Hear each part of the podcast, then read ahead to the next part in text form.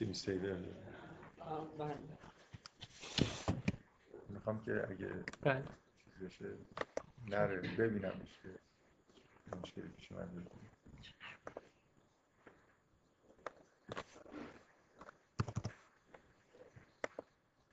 سه ساعت دیگه. خب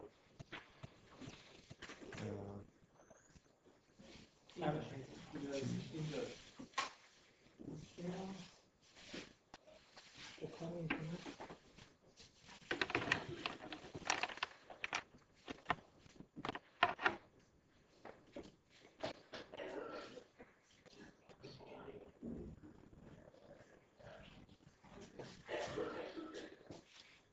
خب بذارید من طبق معمول یکی دو جلسه اخیر با با دکتر سروش دوباره شروع کنم.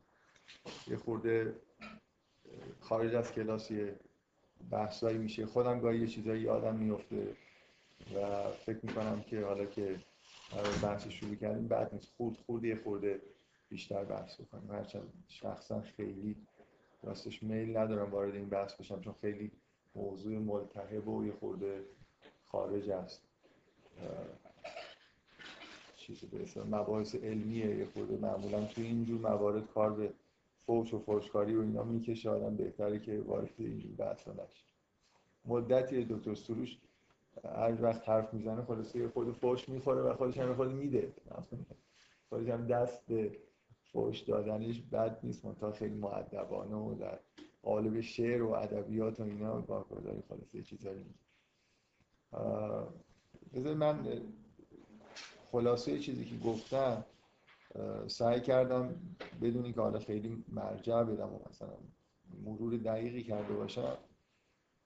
بگم که در واقع انگیزه اصلی دکتر سروش توی همه کارهایی که از اول اولی که اومده و ما بعد از انقلاب شناختیمش یه جوری در واقع سد کردن جلوی انتقادایی که نسبت به مسائل دینی میشه و تهاجم های احتمالی که ممکنه بشه یا به قول خودشون اون بلایی که سر دین و مسیحیت توی اروپا اومد اینکه امکان داره اینجا سر اسلام و قرآن هم بیاد بنابراین یه جوری سعی بکنیم که در واقع راهی برای مقابله با این چیزا پیدا بکنیم.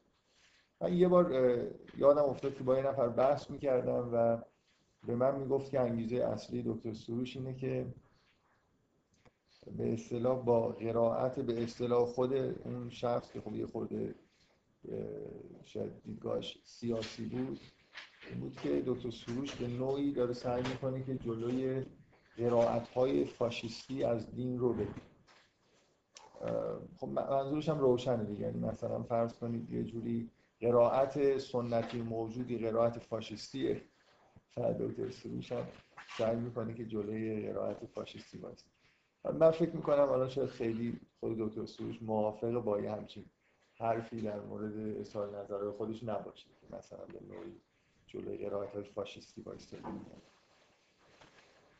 ولی یه, یه چیزی هست. حالا من به هر میل دارم به این موضوع اشاره بکنم که فکر می‌کنم اینجا این نکته مهمی در مورد کل بحث های دکتر سروش هست که اگه بهش دقت بکنیم خیلی زوایای دیگه ای از حرفایی که دکتر سروش زده در واقع روشن میشه که برای چی مثلا سمت بعضی از موضوعات میره که در واقع ایده دکتر سروش برای دفاع کردن از مسائل دینی این نیست که مثل بعضی ها مثلا روحانیت وقتی می‌خواد از دین دفاع بکنه چیکار می‌کنه؟ شما هر سوالی بکنید بگید که مثلا این حکم چرا اینجوریه این آیه چرا اینطوریه. همون در واقع ایراد ایرادا در واقع چجوری پیدا میشن؟ یه قرائت غالب به اصطلاح رسمی از دین وجود داره و ایرادا معمولا به این قرائت رسمی داره وارد میشه دیگه. یعنی همون چیزی که شما توی تعلیمات دینیتون مثلا از مسائل اخلاقی گرفته تا مسائل مربوط به قرآن و احکام و همه چیز به هر حال یه در مجموعه قرائتی وجود داره که روحانیت هم بهش وفاداره هرچند که در جزئیاتش بین خود فرقه های مثلا دینی و داخل هر فرقه ای بین روحانیون اختلاف نظرهایی هست. ولی به هر میشه گفت که یه جور قرائت رسمی در هر فرقه ای لاقل نسبت به مسائل دینی وجود داره. و ایرادایی که در واقع می‌گیرن مثلا فرض کنید که این آیه چرا اینجوریه؟ خب همون معنی که به طور رسمی در مورد اون آیه هست رو مورد تهاجم دارن قرار یعنی اون نوع برخوردی که الان ما می‌شناسیم که مثلا تقریبا تفاصیلی وجود داره در مورد مسائل مثلا قرآن و روایات و احکام و اینا. مثلا معمولا هم بیشتر از هر چیزی به احکام ایراد گرفته میشه دیگه. و روحانیون هم خودشون رو به نوعی ملزم می‌دونن که از همون چیزی که هست دفاع کنن. در واقع تفاوتی بین اون چیزی که ما بهش میگیم الان همین واژه قرائت رسمی برای روحانیون خیلی سنگینه. شما بگید چیزی که شما میگی قرائت رسمی دینه. برای خاطر اینکه این توش یه شاعبه در واقع وجود داره که قرائت های دیگه هم وجود دارن یا می‌تونن وجود داشته باشن. در واقع روحانیت معمولا در هر دینی احساسش اینه که عین اون چیزی که میگه عین همونیه که توی دین هست. یعنی اینکه شما دارید یه جور قرائت خاص ارائه می‌دید کاملا مخالف با اون چیزی که روحانیت نسبت به خودش در واقع ادعا داره. و دیدگاه دکتر سروش مثل خیلی آدمایی که حالا به اصطلاح جزء روشنفکرهای دینی محسوب میشن این نیست که از هر ایرادی که هر کسی هر ایرادی گرفت ما قبول بکنیم که اون حرفی که تو داری بهش ایراد می‌گیری. این جزء دینه و دفاع کنیم فقط. در واقع ایده دکتر سروش اینه که خیلی چیزا توی دین هست توی قرائت رسمی هست که عین واقعا اون چیزی که ما باید ازش دفاع بکنیم نیست. یعنی ایده دکتر سروش اینه که یه جوری محدوده ای که باید ازش دفاع بشه رو مینیمالش بکنه. حالا یه جوری حاشیه هایی که وجود دارن و ضعیفترن و دفاع کردنشون سخت داره رو به نوعی در واقع از دفاع کردن صرف نظر بکنه. برای خاطر اینکه معلوم نیست هر چیزی که گفته میشه تحت عنوان دین معلوم نیست واقعا جزء دین باشه. این تمایزهایی که دکتر سروش به طور مداوم شما فکر کنم همین آثار دکتر سروش رو سال به سال بخونید هر یه سال دو سال یه بار یه تمایزی به تمایزهایی که دکتر سروش می‌ذاره اصطلاحاتی که کار می‌بره اضافه میشه. مثلا اولین بار چیزی که خیلی روش تاکید می‌کرد تمایز دین و معرفت دینی یا مثلا همین اسلام و قرائتی که ما از اسلام ارائه میدیم. اینکه دین یه چیزه و اون چیزی که ما ازش می‌فهمیم خب اون چیزی که ما داریم می‌فهمیم.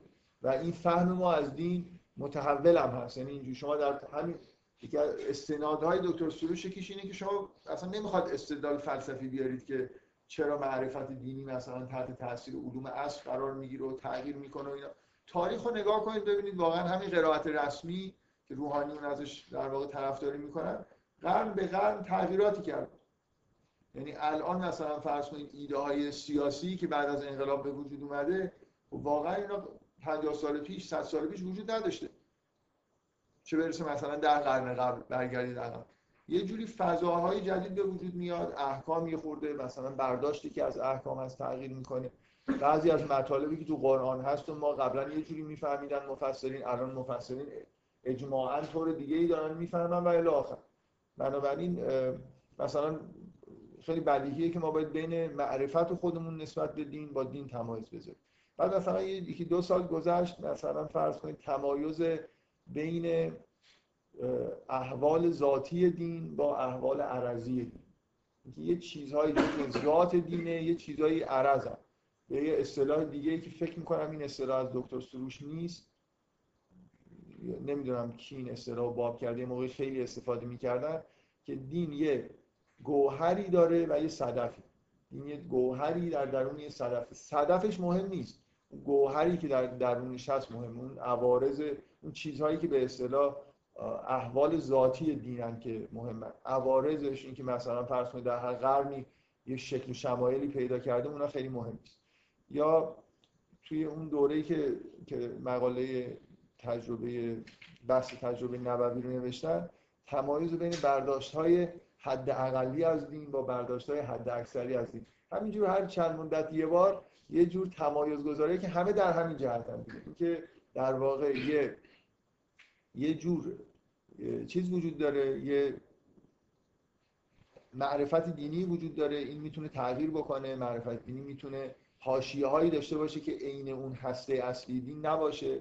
معرفت دینی می‌تونه یه جوری حد مثلا برداشت حد اکثری باشه در حالی که یه جوری می‌تونیم برداشت حد اقلی داشته باشیم و الی بنابراین یه ایده ای که در ادامه همون ایده اول یعنی ایده دفاعیه اینه که ما بپذیریم که تنها قرائت موجود یه قرائت ثابت و منطبق با دین نیست. این یه جور معرفت دینیه در حال تغییره.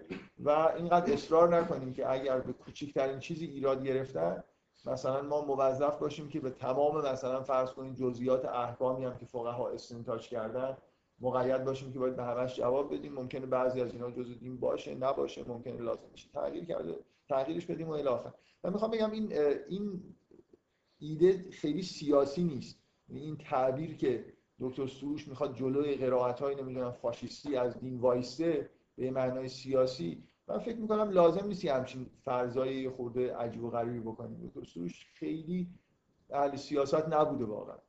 یعنی حداقل دخالتش در سیاست هم در حد همون فلسفه سیاسی و مثلا کلیات گفتن و دفاع کردن از دموکراسی و نمی‌دونم اینجور چیزا بوده. نه اینکه بخواد مثلا در یه موارد خاصی وارد جبهه های نمی‌دونم سیاسی روز بشه که خب این کارو نکرد. در واقع کاری که دکتر سروش می‌کنه اینه که مقابل اون قرائت هایی که چه قرائت رسمی چه قرائت غیر رسمی. قرائت هایی که خودشون رو عین دین می‌دونن و حاضر نیستن حتی گوش بدن به اینکه شما عین دین نیستید و ممکنه مثلا بعضی از چیزهایی که شما میگید با دین یه تفاوتایی داشته باشه جلوی این وایست و اعتقادش اینه که کلیسا و مسیحیت هم از همینجا ضربه خورد. واقعا هم خب این حرف درستی. یعنی مسیحیت اینجوری ضربه خورد که کلیسا خودش رو عین مسیحیت می‌دونست. یعنی شما در اصلا کاتولیک ها اعتقادی به متون دینی به معنایی که مثلا ما داریم نداشتن و هنوز هم ندارن. مرجعیت در اختیار کلیساست. کلیساست که میگه متن چه معنایی داره.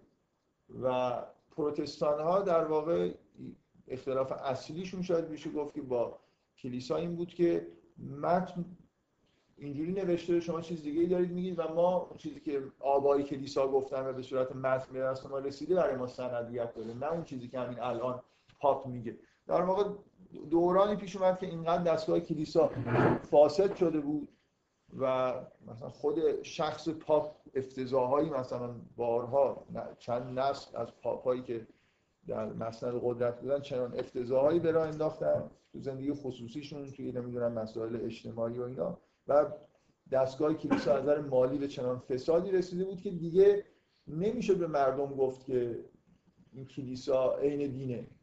یعنی این تحقیر و توهین مثلا به مسیح و مسیحیت حساب می‌شد از دیدیم از آدمی مثل لوتر که بگیم که این عین مسیحیت هر چی اینا میگن عین دین. احساسش این بود که اون چیزی که پاک و مقدسه همونه که تو کتاب چهره یکی از مسیح در کتاب مقدس است باید بنابراین یه باید برگردیم به متون اصلیمون و این مرجعیت کلیسا که به طور مطلق پذیرفته شده توسط خود کلیسا در واقع تحمیل شده رو بذاریم کنار. یعنی این حس واقعا مسیحیت از اینجا ضربه خورد که کلیسا حاضر نبود کوچکترین چیزی رو بپذیره که شاید بعضی از برداشتهایی که از این داره اشتباه باشه. شاید در طول تاریخ تحریفایی توی دیدگاه های مثلا رسمی دینی ما نسبت به اون چیزی که واقعا بوده اتفاق افتاده. من اون جلسات مسیحیتی که دو بار به این اشاره کردم که اصلا به طور بدیهی شما ندین هر جور عقیده و فرهنگی رو توی جامعه حتی اگر خیلی قدیمی هم نباشه مربوط چند قرن قبل نباشه من از مارکسیسم مثال زدم به عنوان یه ایدئولوژی به اصطلاح روشن فکرانی متأخر که 150 سال بیشتر سابقه نداره و ظرف مدت کوتاه‌تر از یه قرن به طور کامل مسخ شده. جلو چشم همه آدمایی که تو دنیا بودن و همه هم مارکسیست آدمای روشنفکری بودن. الان که فروپاشی شوروی اتفاق افتاده جو مثلا آدمایی که علاقه به مارکسیست دارن بینشون اینجوری شده که برگردیم آرای خود مارکس رو نگاه کنیم چیزایی که تو روسیه اتفاق افتاد شوروی اتفاق افتاد اون چیزایی نبود که مثلا مارکس می‌گفت. و در به طور بدیهی ادیان که مربوط به هزارهای قبل هستن در طول توی جامعه اومدن رنگ و بوی اون جامعه رو کم کم گرفت. یعنی برداشتای خاصی که تو اون جوامع وجود داشته به هر حال تاثیر گذاشته رو برداشتای دینی. و همینطور در طول تاریخ هم واقعا یه اتفاقایی افتاده اینکه چند درصد چیزی که به ما رسیده به عنوان مثلا قرائت رسمی یا معرفت دینی تحریف توش اتفاق افتاده یا نیفتاده بحثیه که دیگه واقعا باید برگردیم. متون رو بخونیم سعی کنیم با اتکا به متون یه جوری یه تفسیری داشته باشیم از اینکه چقدر تحریف شده است چقدر این واقعیت. به هر حال این به نظر من دیفالت اینه که شما قبول بکنید که توی هر ایدئولوژی تو هر فرهنگی یه تغییراتی در طول در اثر جغرافیا و در اثر گذشت تاریخ به وجود اومده و هیچ ادعای محکم و درستی نیست که فرض بکنیم که عین اون چیزی که مثلا فرض کنید الان ما از اسلام می‌فهمیم همونیه که واقعا خداوند اسلام رو به این معنا فرستاد. بنابراین نکته مهم اینه که توی موضع دفاعی دکتر سروش یه جور اصلاح طلبی وجود داره. یعنی اینکه این یه تغییراتی کرد. یعنی خاموش میشه دیگه صفحش سیاه میشه. مهم ظاهرا اتفاق بدی نمیفته یعنی این کارش خب این دیدگاه دکتر سروش به هر حال اصلاح طلبان است. یعنی به غیر از اینکه بخواد به نوعی مثلا فرض کنید فقط یه جوری موضع از قبل یه موازهی بگیره که هر تیری که اومد بشه جا خالی داد. همین الان احساسش اینه که ما باید بعضی از قسمت ها رو مثلا به عنوان اینکه اینا عرضی هستن جزء گوهر نیستن یه خود شلتر بکنیم و کلا این حالت اقتدارگرایانه ای که یه عده‌ای متولی این هستن که بگن دین اینه اون نیست این رو در واقع در مقابلش موضعی داشته باشیم که اینا به شدت حساسیت زان بوده و هست. یعنی بیشتر از هر چیزی شاید دکتر سروش علت این که پرت شده اینه که همین حرفا رو می‌زنه. یعنی به نوعی در واقع نتیجه حرفاش اینه که امکان قرائت های دیگه از دین وجود داره و حالا من از یه جهاتی فکر می‌کنم خب به نظر می‌رسه که حرفایی که من می‌زنم با حرفایی که دکتر سروش می‌زنه از این نظر یه شباهتایی داره که منم خیلی معتقد نیستم به اینکه این چیزی که الان ما به عنوان اسلام به عنوان اسلام رسمی حالا توی هر فرقه ای که نگاه کنید وجود داره لزوما همه احکامش عین اصلا واقعا خود تاریخ مثلا فرض کنید فقه بخونید بدیهیه که نمیشه این حرفو زد. یعنی واضحه که در طول تاریخ چیزایی بوده حالا نیست بعدا چیزایی مثلا بعدا به وجود اومده بله آره الان بگو الان مثلا بانکداری اسلامی به وجود اومده که قبلا نبوده دیگه. قبلا اسمش ربا بود. الان اسمش الان اسمش بانکداری اسلامی آره دیگه بانک خصوصی دیگه حرفی توش نیست دیگه. شرکت انتفاعی هم هست ظاهرا. یعنی که خیلی علاقه دارن که افتتاح کنن. لابد منفعتی توش هست دیگه. فکر نکنم فقط برای خاطر مردم کارو می‌کنن. شما متوجه هستید که دیگه تو هر کوچه ای دو تا بانک هست. توی سالهای اخیر چون واقعا توی این گرونی مثلا املاک در تهران شگفت انگیز واقعا تعداد مؤسسات مالی بعضیش من اسمش بانک نیست. مؤسسات مالی مثلا انصار رو نمی‌دونم حالا اسم نبرید اسم نبرید. ولی کلا خیلی چیز عجیبیه دیگه. من شخصا با توجه به اینکه خب خیلی چیزا به هر حال یه الزامات اجتماعی پیش اومده که بعضی چیزای خودش شل شده ولی این موضوع بانک خصوصی به نظر من اتفاق خیلی عجیبیه. یعنی اینکه چه جوری بانک دولتی رو میشه یه جورایی توجیه کرد دیگه. یعنی بگیم ربا اصلا دو... دولت وقتی طرف با یه آدمه اصلا ربا خیلی ممکنه معنی پیدا نکنه. ربا یه رابطه بین اشخاص توی جامعه است. دولت می‌تونه بگه که من مالیات می‌گیرم نمی‌دونم می‌تونه بگه که من بر اساس یه چیزی منفعت رو حساب می‌کنم یا ضرر حساب می‌کنم. دولت دیگه برای یه اختیاراتی داره. ولی بانک داری خصوصی دیگه نمی‌دونم. واقعا هم فکر کنم همون چیزی طبق تعریف همون چیزی که بهش می‌گفتن ربا یعنی چیز اینکه رئیسش مثلا معلوم نیست کیه. من از کارمند دارم میگه اینکه یه توجیهات اینجوری بشه. حالا به هر حال اینکه ما من فکر می‌کنم اصولا این تمایز بین مثلا فرض کنید دین با اون چیزی که ما به عنوان دین داریم تبلیغ می‌کنیم و بهش عمل می‌کنیم این چیز واضحیه. منتها ببینید دقیقا نکته اساسی به نظر من اینه که من به شدت در واقع طرفدار اینم که برگردیم ببینیم تو متون چی نوشته و دکتر سروش اصلا اینجوری به موضوع نگاه نمی‌کنه. یعنی موضوع دکتر سروش این نیست که راه حل این مشکل اینه که یه چیزهای خیلی خوبی توی متون بوده و به دست ما هم رسیده. ما داریم قرائت اشتباه می‌کنیم و مثلا با متد بهتر با دقت بیشتر با یه جور کنار گذاشتن بعضی از افکار دوگم و جزمی که در طول تاریخ در واقع به وجود اومده می‌تونیم به اون گوهر دین در همین متون دست پیدا بکنیم.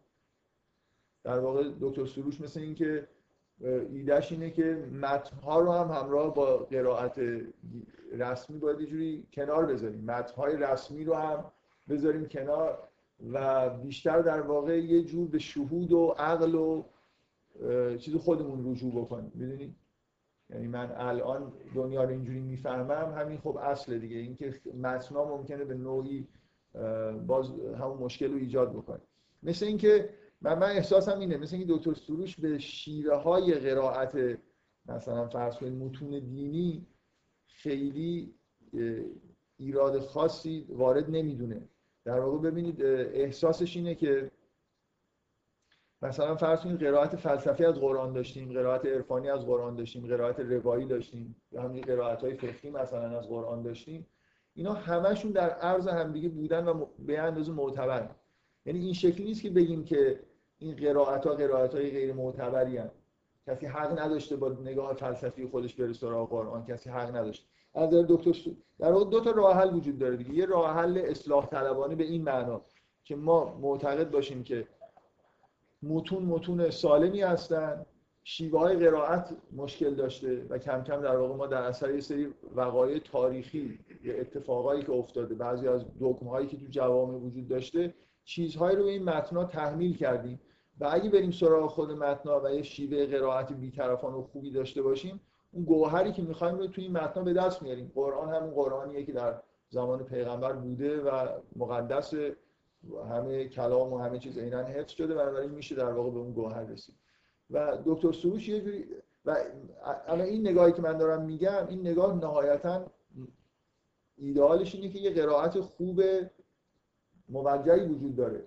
ما باید سعی کنیم بهش برسیم. ممکن نتونیم دقیقا بهش برسیم ولی می‌تونیم در واقع روش های خودمون رو درست بکنیم سعی کنیم از دوگما و یه سری چیزهایی که در واقع تو ذهنمون هست بپرهیزیم و بریم و ببینیم خود متن چی داره به ما میگه. یعنی در واقع کشف کنیم گوهر دین رو توی همین متون. با اصلاح کردن شیوه های قرائت دقیق کردنشون.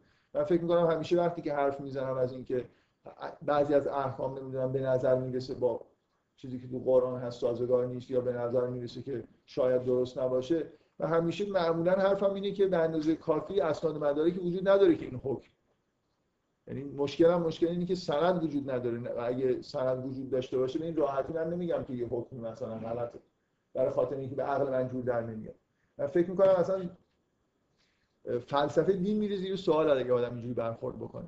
اگه یه چیزی با عقل من جور در نمیاد یا با علوم اصل جور در نمیاد یه جوری بذارمش کنار اصلا کلا این روند این که شریعت توسط خداوند با این زحمت و این سلسله انبیا به دست ما رسیده چیه؟ من فکر می‌کنم به به این متون رو باید خیلی جدی گرفت.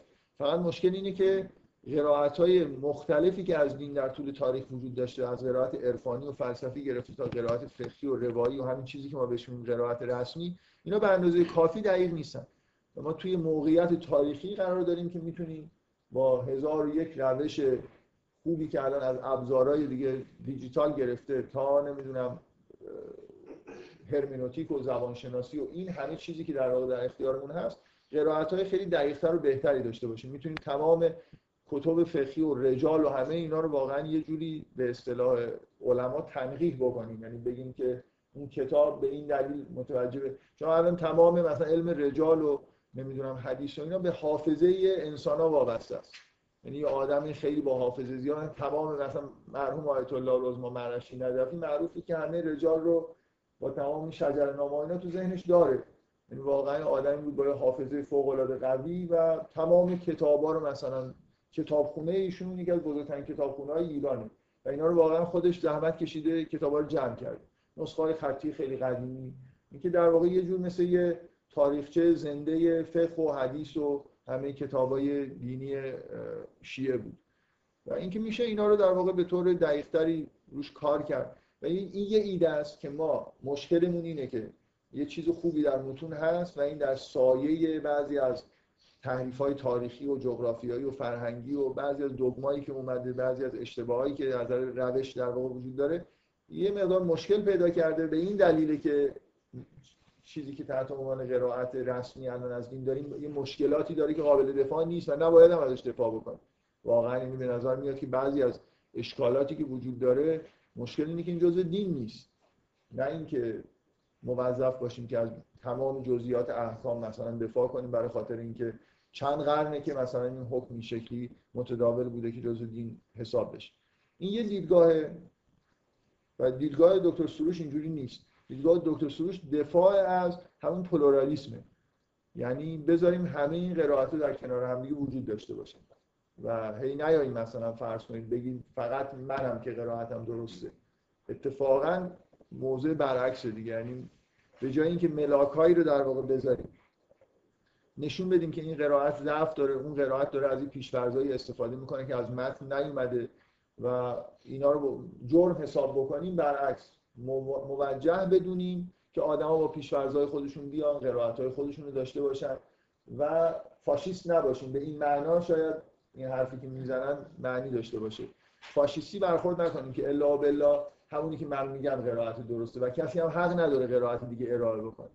یه جور در واقع دیدگاه دکتر سروش فکر می‌کنم از نظر اینکه چه مشکلی وجود داره اینکه مشکلی وجود داره و اصلاحی باید صورت بگیره. من کاملا فکر می‌کنم که درست داره فکر می‌کنه. ولی در دو تا راهی که برای اصلاح وجود داره فکر می‌کنم دکتر سروش درست اون یکی راه و انتخاب می‌کنه که اصلا حرف از قرائت خوب و بد و درست و غلط و اینا زیاد نزنیم.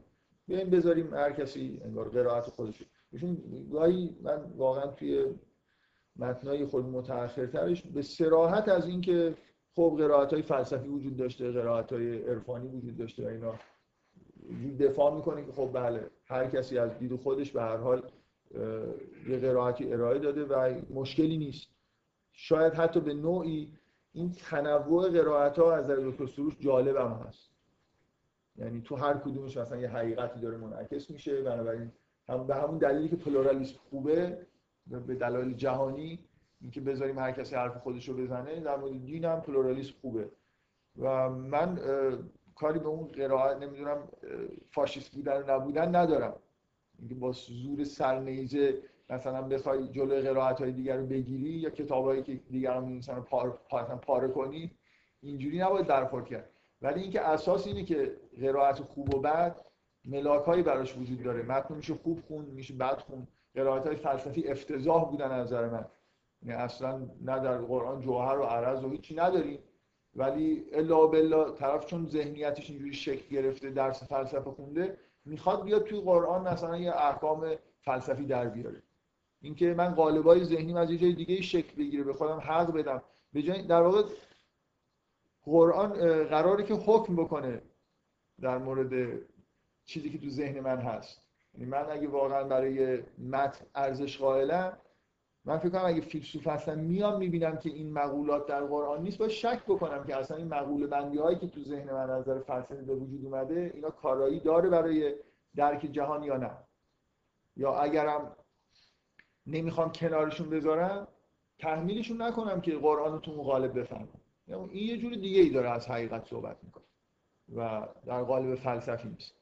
یا همینطور نهضت های عرفانی هر کسی بنا به ذوق و سلیقه خودش چیزایی گفته گاهی استنادایی که به قرآن می‌کنن حرفا درسته ولی استنادا کاملا ضعیفه. به هر حال من بیشتر فکر می‌کنم که طرفدار عقیده خودم هستم که باید بریم به سمت اینکه قرائت ها رو این نحوه قرائت و خوندن متن و استنتاج کردن اینا رو دقیق بکنیم و الان توی موقعیتی هستیم که این کار میشه کرد.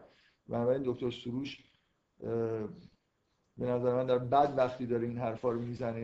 این یه موقعیت تاریخی داره از بین میره و به جای اینکه مسلمان ها بشینن با هم دیگه دست به دست هم بدن و یه جوری در واقع برن دنبال اینکه تفاصیلی که تا به حال اگه ضعیف بوده اینا رو یه جوری تقویت بکنن به اصطلاح علما تنقیح بکنن بگن این خوب بوده این بد بوده اینجا ضعیفه اونجا قویه.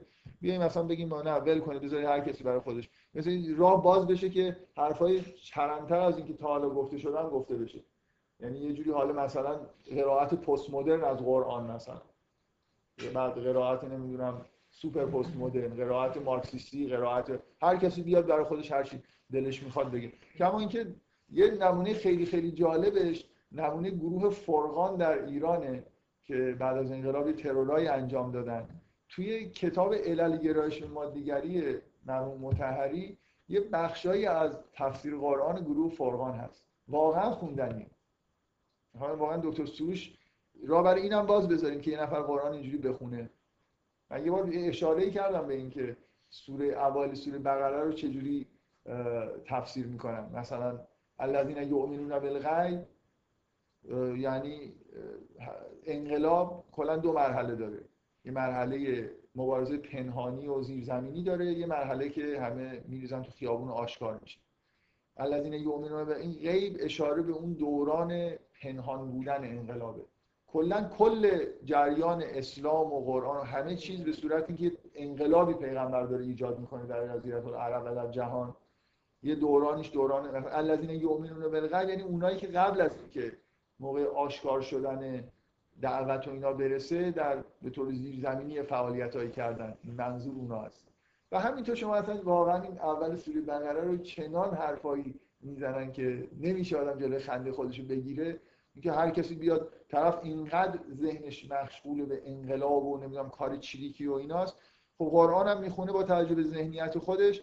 در واقع به جای اینکه ذهنیت خودش خود نرم بکنه و اجازه بده که قرآن بهش نفوذ بکنه ذهنیت کاملا سخت و سفت خودش رو داره و مطمئنه که اینجور زندگی که داره می‌کنین افکارش اینا مهمترین و بهترین نوع فکر کردنه. در واقع این فاشیست بودن دیگه. و بیام عینا اینو در واقع تطبیق بدم. هر جوری شده از تو قرآن یه واژه‌هایی رو مثلا گیر بیارم.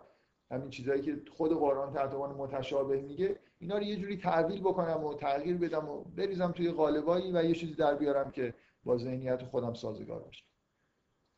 برای من فکر می‌کنم که راه درست اینه که به بگه به عنوان نکته تاریخی لوتر که دعوت می‌کرد به اینکه برگردیم به متون مرجعیت کلیسا اینجوری انکار می‌کرد که اعتماد بکنیم به متون این در, در, در اثر اینجور اصلاحی که لوتر در واقع خواست و در واقع خیلی هم راه باز نداشته بود که هر حرفی زده بشه کار مسیحیت به اینجا کشید یعنی از دل اصلاحات دینی پروتستانتیسم و ماجراها به وجود اومد. و خیلی چیزای اصیلی که توی دین مسیح بود کلا انکار شد. چون فضای زمانه خیلی اجازه نمی‌داد. و اینکه دکتر سروش میگه اگه دنبال اینجور اصلاحات باشیم که اصلا این رسما دیگه باز کردن یعنی متنی هم وجود نداره. چیزی وجود نداره جلوی حجوم مثلا افکار مدرن و پست مدرن و زمانه رو در واقع بگیره. کلا به نظر یه چیزی از دین باقی نمیمونه. نمی‌دونم. که من دفعه اون دفعه که این حرفا رو زدم که در مورد کلام قرآن این که کلام محمد کلام خدا نیست حرف می‌زنه دکتر سروش و هیچ تعیین نمی‌کنه آخه مثلا تا چه حدش؟ میگه در اون موردایی که مهم نیست. ممکنه اشتباهاتی باشه. و کجا مهمه کجا نیست؟ یعنی اصلا کلا مرزی وجود نداره. یعنی یه چیزی باقی نمیمونه. من بگم که اینو اجازه ندارم دست بزنم همه چیز به نظر قابل دستکاری می‌رسه من می‌خوام بگم با اون تقوایی که لوتر داشت و اعتماد و اعتقاد شدیدی که به کتاب مقدس داشت وقتی که اون به اصطلاح قرائت رسمی شکست اون اقتدار از بین رفت. یه همچین از دلش سرمایه‌داری و تمام این ماجراهای دوران مثلا بعد از ظهور پروتستانتیسم به وجود اومد. بغیر از اون کشت و کشتارا رو کار ندارم. مهم اینه که واقعا چیزی که از مسیحیت زاییده شد از دل کاتولیک چیزی بهتر از خود کاتولیسیسم نبود. یعنی یه جوری جدا انکار کردن خیلی چیزای ارزش‌های دینی واقعا توش بود. به دنیای پروتستانتیسم راه رو باز کرد برای سکولار شدن تمدن غرب. آره دیگه هم هم میگن بارها قتل عام کردن. اوناشو من کار ندارم که چی کار کردن. اینکه به هر حال وقتی که پروتستان ها در واقع جور قدرت پیدا کردن حالا یه شاهی پروتستان شد یه شاهی کاتولیک بود با هم معمولا اینجوریه دیگه. اون دین و فرهنگ و اینا اینجوری ابزاری که مردم رو تحریک بکنید که مثلا بیان برای پادشاه بجنگن. مثلا ماجرای جدا شدن انگلستان از کلیسای روم که خیلی در اثر عقاید نمی‌دونم پروتستانی اینا شکل نگرفت. واقعا یه جور مسئله سیاسی بود و اونم تازه بهانش مسئله ازدواج کردن نمی‌دونم با خواهر زنش بود پادشاه می‌خواست با خواهر زنش ازدواج بکنه پاپ اجازه نمید بفهم من بگیم من فکر می‌کنم که پیش نیاز این که مثلا سران دینی مثلا مذهبای مختلف بشینن کنار هم و یه نتیجه گیری بکنن. اینه که اول به پلورالیسم اعتقاد پیدا بکنن. یعنی اگه مثلا شما میگید که پلورالیسم معنی روشنی داره. پلورالیسم یعنی اینکه اصولا انگار حقیقتی وجود نداره. و ببینید ببینید برداشت فاشیستی اینه که حالا کلمه رو من به کار بردم دیگه حالا همینجور دارم تو جلسه میگم. واژه سیاسی جالب نیست. حالا برداشت. قرائت فاشیستی یعنی اینکه من یه چیزی بگم و واقعا فکر کنم که این عین حقیقت. و هر کم غیر این میگه نه تنها اشتباه می‌کنه اصلا آدم بدیه. باید از بین بره. خب؟ این که افتضاح. پلورالیسم چیزی افراطی جلوی اینه که اصلا قرائت درست چیزی وجود نداره که مثلا قرائت های مختلفش همگرا بشه. ببین الان من میگم که آره من, من یه قرائتی مثلا از یه سوره ارائه میدم. میگم که این سوره معنیش اینه. و همین الان هم به شما رسما میگم که درصدش اشتباهه و خیلی حرفای بهتر از اینا میشه زد. و من فکر می‌کنم دکتر سروش اصولا راهو برای اینکه بین قرائت های مختلف قضاوت بکنیم بگیم این غلط این درسته جوری میبنده. یعنی قرائت فلسفی همونقدر اعتبار داره قرائت عرفانی هم داره. به نظر من همه بی اعتبارن. و یه بار اینکه شما بگید که همه رو یه جوری در واقع انگار معتبر بود. بذارید در کنار همدیگه زندگی کنن کاری به کار همدیگه نداشته کار به کار هم نداشته باشن آره همدیگه نکشن. ولی بحث که باید بکنیم به نظر من تمام این تفاسیر قرآنی که نوشته شده به از یکی دو تا در طول تاریخ همشون اصلا مشکل دارن برای خاطر اینکه هیچ شیوه کلی ارائه نمیدن برای تفسیر خودشون. همینطوری در واقع هر جایی طرف یه جوری واژه ها رو یه جور معنی می‌کنه معلوم نیست که در و پیکری نداره. المیزان داره امام فخر رازی بد نیست مثلا سید قطب خلاصه حالا خیلی قاعده من نیست ولی یه کارای اصولی رو داره سعی می‌کنه انجام بده. و اینکه میشه اینو جلو برد دیگه. یعنی ما تو دوره هستیم که می‌تونیم تفسیرهای خیلی بهتری بنویسیم.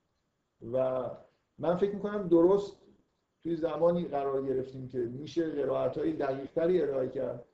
و فکر می‌کنم که الان مثلا جف توی حداقل یه لایه هایی از روحانیت ایران هم اینجوری نیست که خیلی مقاومت بکنن. چون در مثلا برید قوم ببینید چند تا مؤسسه کامپیوتری درست کردن با تمام قوا دارن سعی می‌کنن همه کتاب های مثلا فقهی رو بدن توی یه جایی بشه سرچ کرد کتاب های هر من هر دفعه نمایشگاه کتاب میرم هر سال یه چیزای محصولات جدید دارن واقعا الان یه من خودم که دو تا از این نرم افزاراشون که خریدم هزاران جلد کتاب مثلا فرض کنید حدیث توی یه دونه سی دی هست.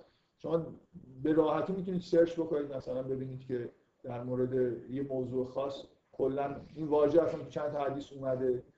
اینا خیلی امکانات خوبی میده. شما کم کم می‌تونید از نظر نسخه شناسی یعنی یه علمی که الان واقعا علم پیشرفته نسخه شناسی.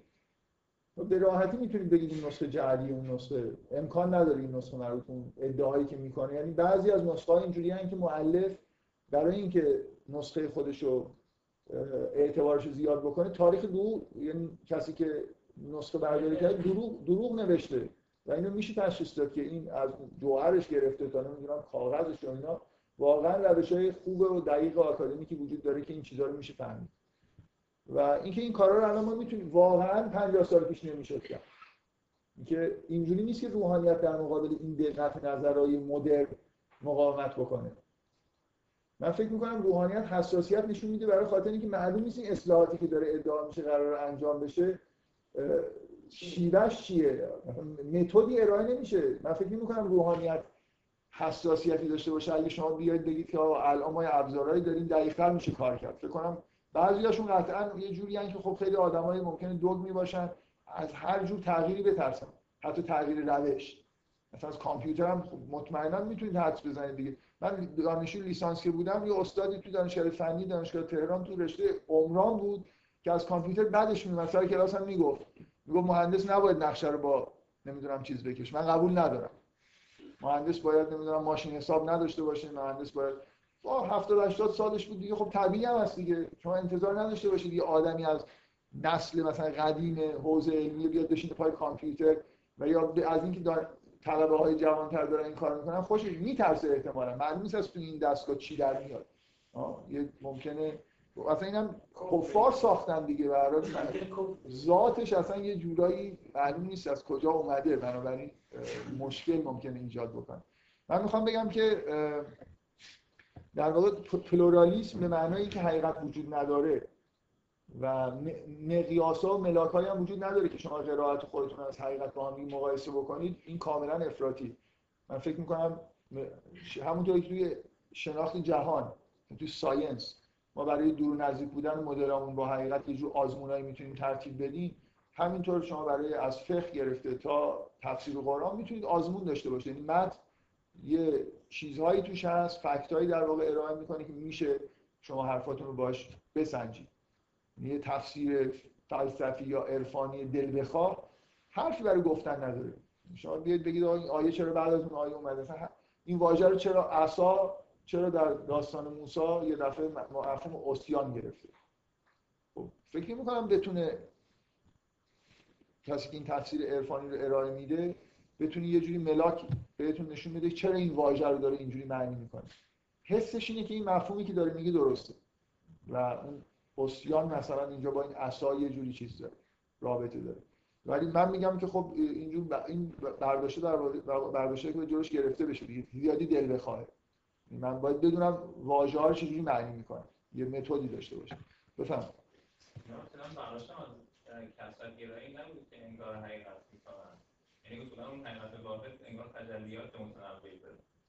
موضوعی که شما نمی‌تونید بهش برسید. و نمی‌تونید بین قرائت های مختلف قضاوت کنید کدوم نزدیکتر کدوم دورتره. چون نمی... اگه من بگم که خب همین الان قرآن تفسیرهای مختلف گرایش های مختلف وجود داره. هر کدومش هم توش حقایقی هست. من معمولا خیلی از تفسیرهای عرفانی تعابیر عرفانی خوشم میاد استفاده هم می‌کنم. ولی اینجوری نیست که بگم که این درسته هرچی عرفا میگن درسته یا هرچی میگن غلطه. ولی این فکر می‌کنم که ملاک وجود داره که این حرفی که می‌زنن ضعیفه اون حرفشون قویه.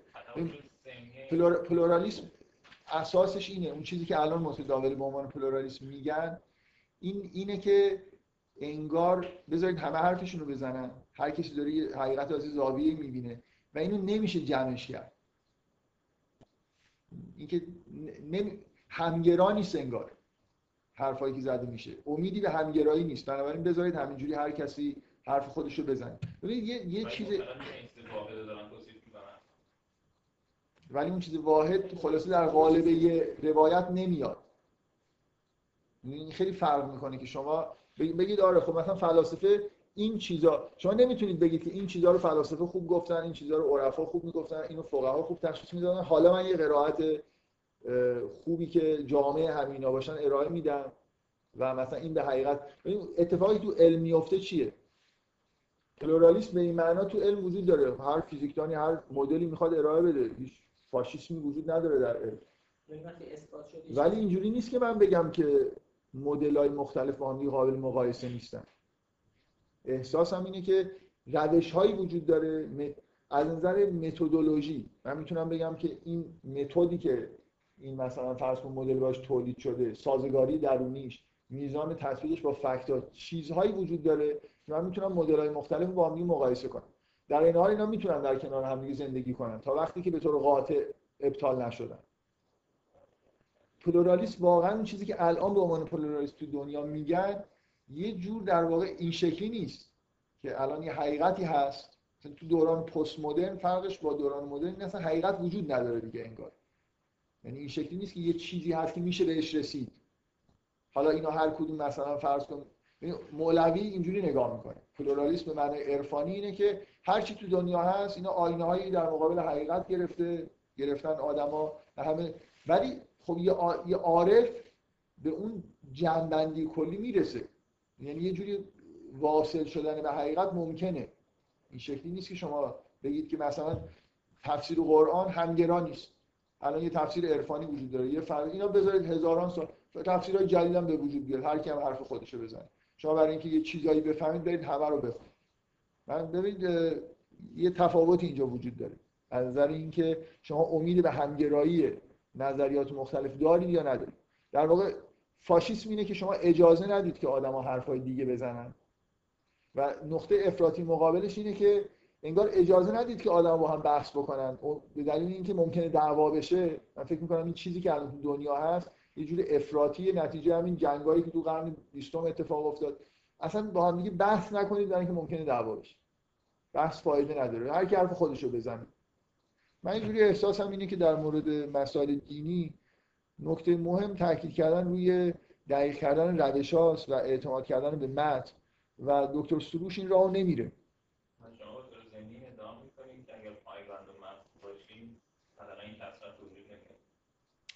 هم به همگرایی یعنی مطمئنا تفسیر فلسفی با این اوضاع احوال به هم ریختش دیگه محلی از اعراب نداره.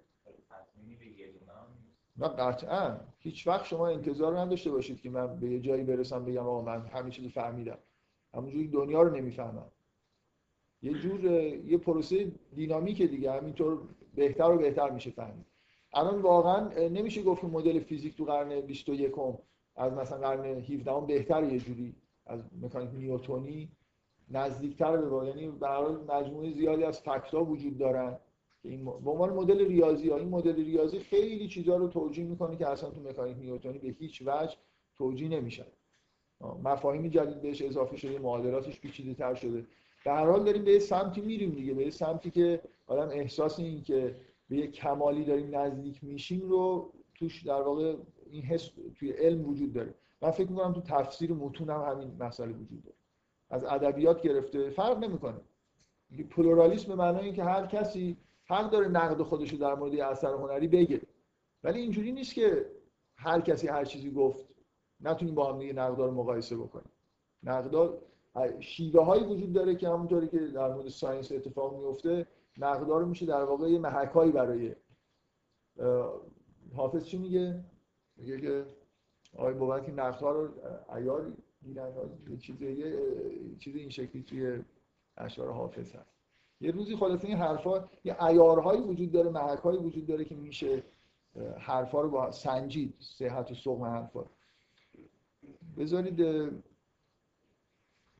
من از این مجموعه چیزهایی که گفتم در مورد دکتر سروش کنم اون راز این که چرا حرفاش تأثیر گذاره و تو جامعه ایران میپسندنش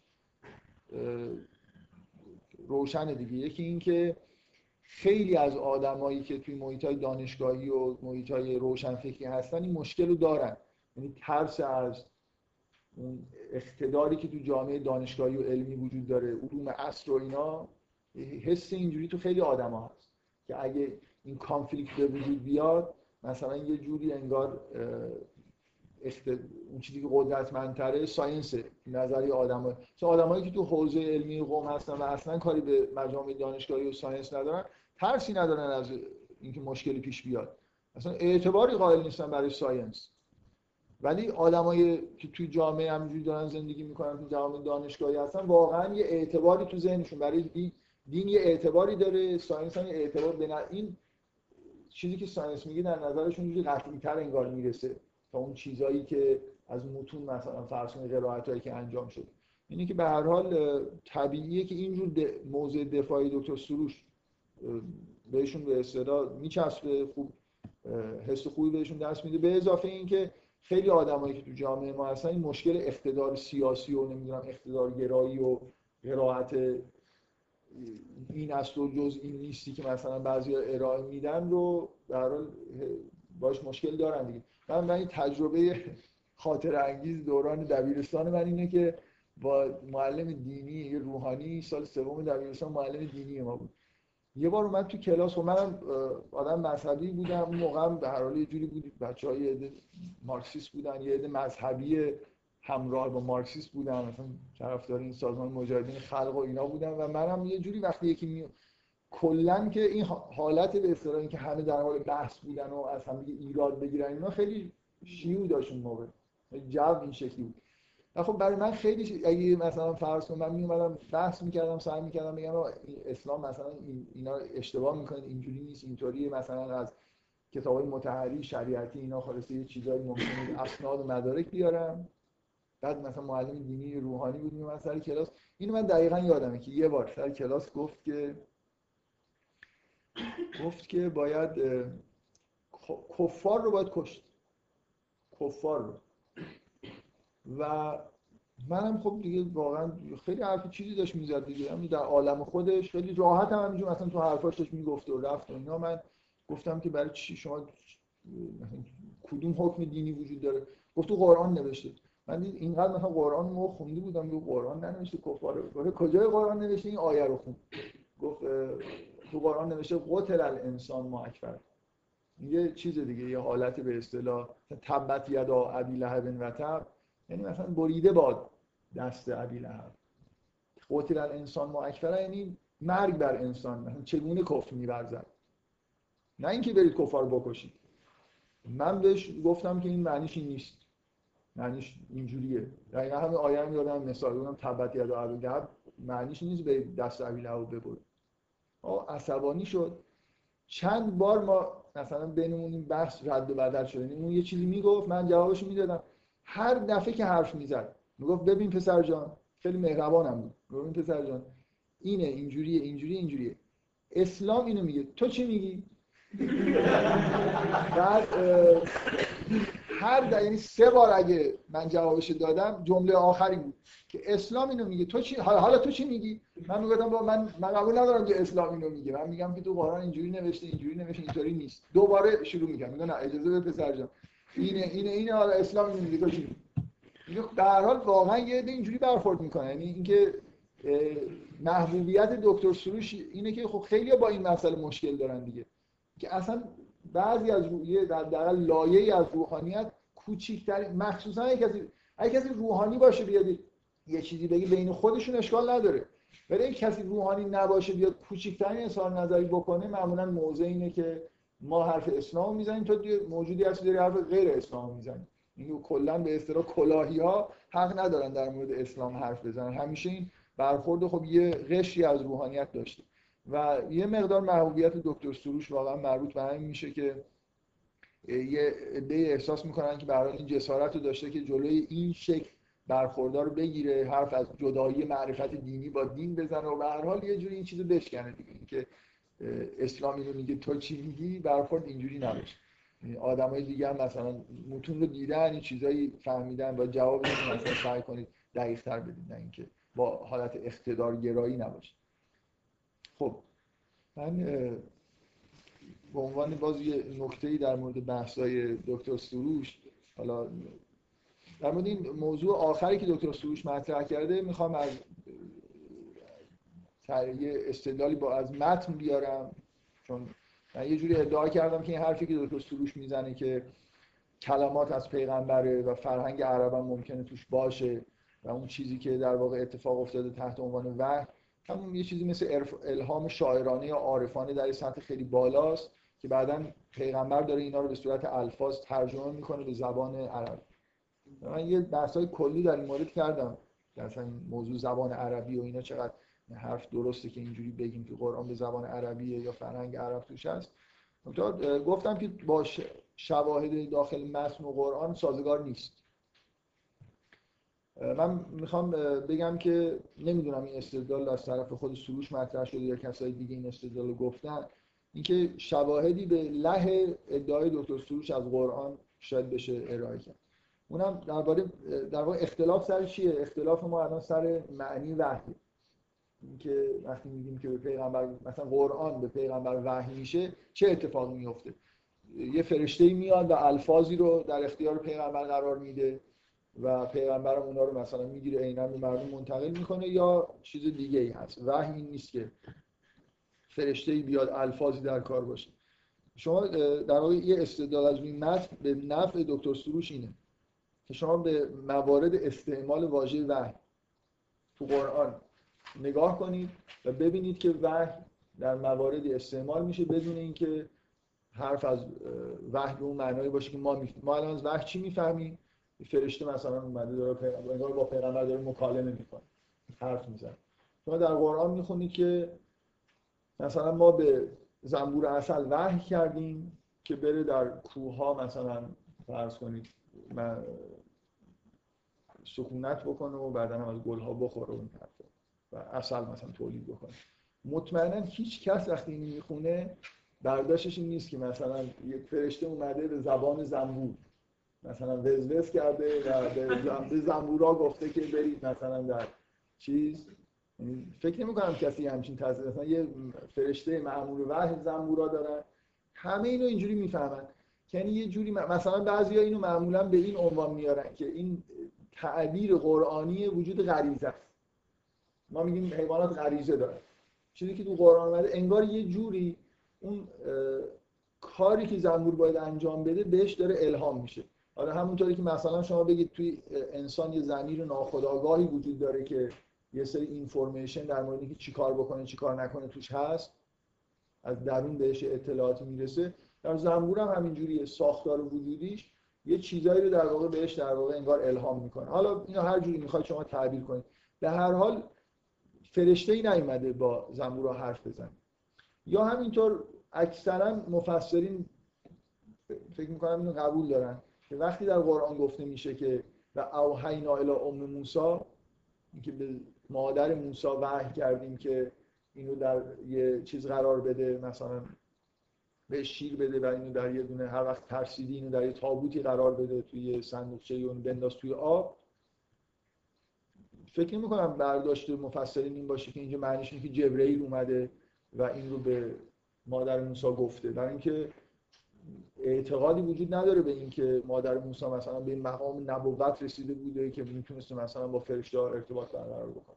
معمولا مفسرین اینجا میگن که مثلا به دل مادر موسی اینجوری افتاد که مثلا اینو در تابوت قرار بده بنابراین بنا به خود تفاسیر به نظر میاد مواردی از کاربرد وحی توی قرآن وجود داره که به ما این جواز رو میده که وحی رو الهام در واقع تعبیر بکنیم. نه. اینکه نمی‌دونم مثلا یه واژگانی عینا منتقل بشه.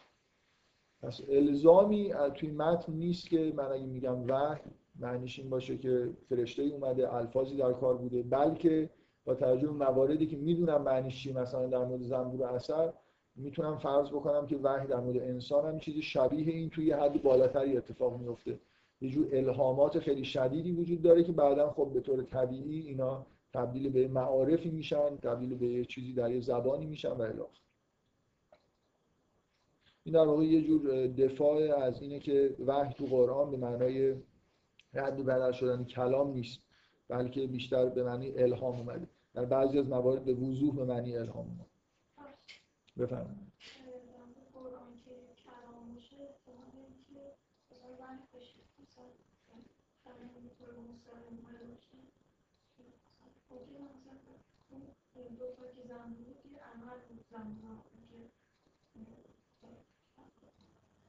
من خیلی سوالتون رو متوجه نشدم. فکر می‌کنم منظورتون اینه که در از این استدلال بر نمیاد که لزوما در مورد قرآن همون اتفاق افتاده باشه.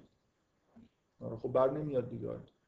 یعنی این استدلال راهو باز می‌کنه برای اینکه شاید این نباشه. استدلال معنیش این نیست که در مورد من می‌تونم بگم که خب وحی واژه‌ایه به یه معنای کلی به یه جور ارتباط مثلا پنهانی بین عالم غیب با مثلا فرض کنید موجودات زنده داره اشاره می‌کنه. خب در مورد زنبور یه حالتی داره در مورد انسان ممکن این حالت رو داشته باشه. در مورد پیامبران یعنی اینکه واژه وحی به معنای یه جور ارتباط پنهانی فکر کنید. خب این از یه حالت خیلی ضعیف تا حالت خیلی شدید می‌تونه باشه. یعنی این این حرف این استدلالی که با استفاده از این آیات می‌کنه اثبات نمی‌کنه حرف دکتر سروشو حد اکثر اینه که امکان درست بودنشو داره ثابت می‌کنه. یعنی با در, در واقع اگر در واقع جواب این اگه کسی استدلال بکنه که چون در قرآن در مورد مثلا فرض کنید پیغمبر حرف از اینی که بهش وحی می شده و وحی این معنی رو داره این استدلال داره میگه که مواردی در قرآن هست که وحی معنی رو نداره. بنابراین می‌تونه در مورد پیامبرها هم این معنی رو نداشته باشه. بلکه چون ما مواردی رو که معنی وحی روشنه مثل ارتباط با زنبور اصل می‌دونیم اونجا کلام در کار نیست. حتی می‌تونیم بگیم یه جوری این تو ذهنمون تقویت میشه که خب در مورد انسان هم وحی به معنای الهام باشه نه به معنای اینکه فرشته بیاد و کلام رو در واقع به پیغمبر منتقل بکنه. به هر حال این استدلال اثبات نمی‌کنه حرف دکتر سروش ولی یه چیزی توی این استدلال به نظر میاد به نفع حرفای دکتر سروش هست. یه جوری مجال اینکه این حرف بیان بشه رو در واقع داره ایجاد می‌کنه. یه نکته خیلی مهم اینه که شما شما در واقع در مورد متن قرآن استدلالی که در واقع انجام میشه که ظواهر کلام هم همینجوری در واقع پیغمبر منتقل شده واقعا استدلال بر اساس اینکه واژه وحی در این مورد به کار برده میشه یا نمیشه نیست. این یعنی استدلال های قوی تر اساسش مثلا فرض کنید استناد به این آیاتیه که فرزن به پیغمبر گفته میشه لا تو حرک بهی لسانه. اینکه انگار وقتی وحی داره به پیغمبر داده میشه پیغمبر الفاظ همون لحظه دارن اینجوری نیست که الهامی شده بعدا پیغمبر. الفاظ همون لحظه دارن در واقع به وجود میان. اگر حتی شما ادعا بکنید که این مکانیسم به وجود اومدن الفاظ در اثر الهام در درون پیغمبر داره اتفاق میفته موضوع اینه که به همون لحظه داره اتفاق میفته و مواظبتی حداقل وجود داره. این منظورم چیه؟ یعنی انگار به نظر من که این آیات به صراحت دارن میگن که لا تحرک بهی لسانک. یه جوری اشاره به این داره می‌کنه انگار عینا واژه ها داره گفته میشه و پیغمبر داره آدم این تصور تو ذهنش میاد و مثلا فرض کنید استدلالایی که می‌کنن برای برای اینکه بگن که الفاظ عینا به پیغمبر در واقع داده شده مثلا وجود این حروف مقطعه در قرآن. کی می‌تونه بگه که یه احساسی به پیغمبر دست داده الهامی که مثلا حروف مقطعه چیزش بود؟ مثلا الف لام الهامی شد که لفظ مثلا متناسبش الف لام یا کاف ها یا عین صاد این نشانه هایی توی متن وجود داره که این متمایز می‌کنه یه جوری با متنی که بخواد مثلا جنبه بشری داشته باشه. یه جور در واقع غرابتی توی متن هست که به نظر میاد که نه از فرهنگ عرب اومده نه از در زبان عربی همچین چیزی متداول بوده که از حروف مقطعه استفاده بکنه. و یا مثلا استدلالی که آقای عبدالعلی بازرگان می‌کنه میگه ما این همه مواردی که به نظمهای عددی در قرآن رسیدیم در الفاظ خیلی دور از ذهنه که بگیم که پیغمبر یه جوری این نظم ها مثلا در الفاظ ابداع خودشن در لحظه مثلا با یه خطاهایی ولی بعد در کل که نگاه می‌کنیم مثلا یه جوری لفظ چیزی به نظم ریاضی در استفاده از الفاظ قرآن به وجود اومده. به هر حال متن قرآن نه به دلیل واژگان واژه استفاده از واژه وحی به دلیل شواهد دیگه ای که تو قرآن هست. مثل مثلا فرض کنید صحنه تکلم خداوند با موسی. چقدر با صراحت تو قرآن گفته میشه که خداوند با موسی تکلم کرد؟ دیگه من نمی‌دونم تکلم وحی رو بگیم یه ابهامی داره که حالا شاید, شاید الهام باشه. تکلم کلمات خداوند در قرآن عینا هست که موسی چی گفت؟ موسی چی جواب داد؟ یعنی یه خورده دیگه دور از ذهن. اگه من بخوام بیام یه صحنه وحی تو قرآن من صراحتا دارم می‌بینم و اونم صحنه که الفاظی داره رد و بدل میشه. باید همه اینا رو دکتر سروش توجیه بکنه. بگه اینا چیزه اون حالت ها رو مثلا لفظ داره. من نمی‌خوام بگم راه توجیه به طور سر حرف قوی نیست. یعنی چیز در, در واقع وقتی ما میگیم که این حرف با متن سازگار نیست معمولا معنیش نیست که من همین الان یه آیه می‌ذارم جلو 100 درصد این چیزی که تو میگی رو رد می‌کنم. مثلا میزان تطبیق و عدم تطبیق دیگه. شما یه آدمی اگه این بحثا تو ذهنش نباشه همینجوری قرآن رو بخونه و ازش بپرسی تو قرآن وحی چجوری اتفاق میفته؟ احساسش اینه که به الفاظی داره رد و بدل میشه. بفهم یه نکته با الهام گرفتن بحث جلسه 20 که اون اگر واقعا 20 تقریبیه دیگه همینطوری. نه واقعا 20 که اون ایراد ایرادای دستوری. آها مثلا آره ایرادای دستوری. کلا. اصلا ببین من نکته اصلی به نظر من اینه. شما متن رو بدون اینکه بخواید یه بایاسی داشته باشید بخونید متن قرآن رو. صحنه وحی به موسی رو که مهمترین صحنه که تکرار میشه رو ببینید. از واژه تکلم داره استفاده میشه و شما عین حرف زدن یه انسان رو با یه انسان دیگه انگار دارید مشابهش رو می‌بینید.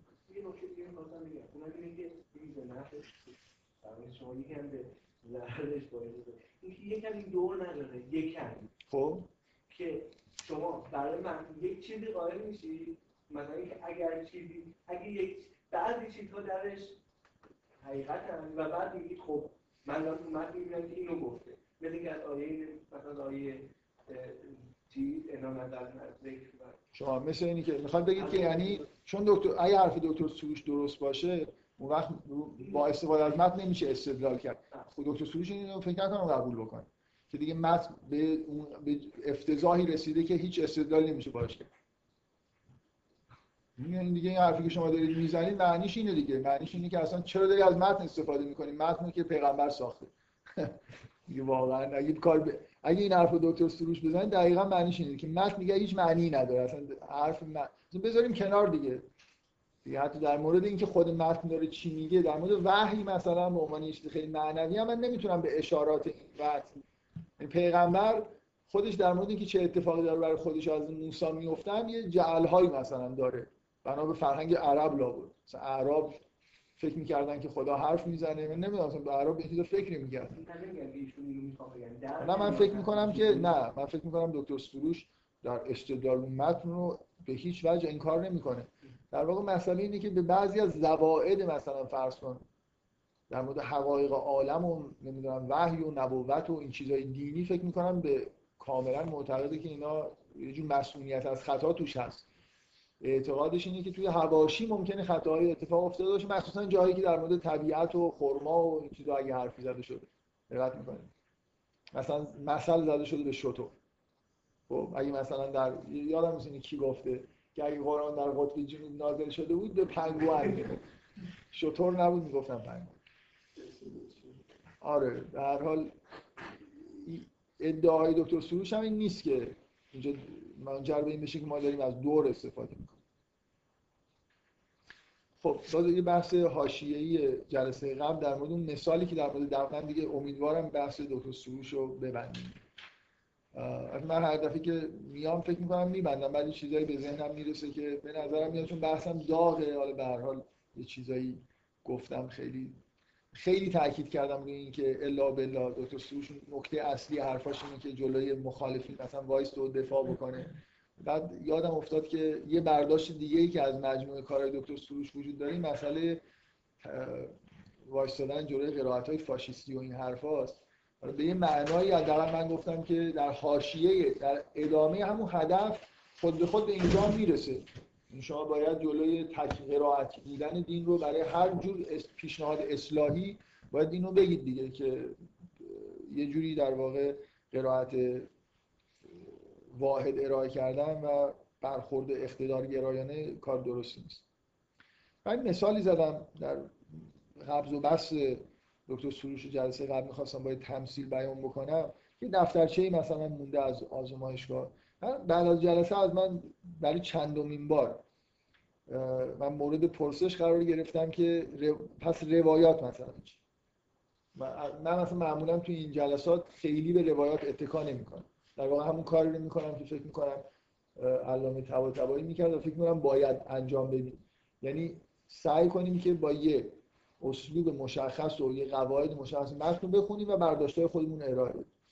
روایات می‌تونن من می‌خوام بگم که تو مثال دفترچه مثال خوبی که جواب این سوال من بدم روایات مثل دفترچه دومی هستن که در مورد دفترچه اول یه چیزایی داره توش گفته میشه. و خیلی مخدوشتر از دفترچه اول هم هستن. ولی اینجوری نیست که همه جاشون هم مخدوش باشه. بعضی جاش ممکنه خیلی واضح مونده باشه. خب حالا شما اگه باز دعوایی نباشه و عاقلانه می‌خواید فکر بکنید. از اون دفترچه دوم استفاده می‌کنید دیگه. چرا نکنید؟ اگه یه جایی رو خیلی واضح مثلا فرض کنید در واقع دفترچه دوم فکر کنید دفترچه مفصلتری در توضیح دفترچه اول نوشته شده ولی این دیگه خیلی مبهم شده. واقعا میزان اعتماد ما به صحت روایت نسبت به قرآن خیلی کمتره. خیلی کمتره. یعنی تعداد چیزهایی که به اصطلاح متواترن و یه جوری ما می‌دونیم که حتما درستن الفاظش هم حفظ شده واقعا مثل قرآن نیست. به قرآن یه جور اعتماد بالاتر. این ابهامایی که تو اون تمثیل من نسبت میدم به اینکه متن دفترچه مبهم شده مربوط به اینه که زبان و متن اصولا ابهامای ذاتی داره. قرائت متن یه چیز خیلی سرراست و واضحی نیست. هر متن اونم مخصوصا این متن پیچیده مثل قرآن که باید شما معنی واژگان مثلا تو کلش پیدا بکنید. خیلی چیزا رو در واقع باید کار بکنید تا بتونید خوب استخراج بکنید.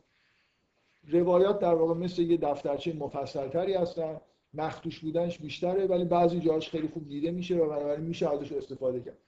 و ممکنه شما غیر از روایات بعضی آدم ها وجود داشته باشن یه اعتماد ویژه‌ای داشته باشید به حرفاشون که اگه چیزی در مورد قرآن گفتن حتما حرف درستی خب مثلا چه اشکالی داره؟ یه آدم شخصا به یه دفترچه سالسی هم یه اعتقاداتی داره.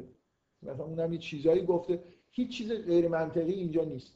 اگه من بخوام تو اون مرحله ای که می‌خوام الهام بگیرم تئوری خودم رو درست کنم مدل درست کنم بعد با متن تطبیق بدم به یه دفترچه سالس رجوع بکنم ببینم اونجا اینجوری نوشته و اونو مثل یه فکت در نظر بگیرم و مدل خودم رو بر اساس اون بسازم. در هر حال وقتی که چه از روایات استفاده می‌کنید چه از جای دیگه وقتی شما در مورد متن یه حرفی رو می‌زنید باید توی متن قابل دفاع باشید. این این روایت جز روایات متواتره که اگر روایتی دیدید که مخالف قرآن بود بزنید به دیوار.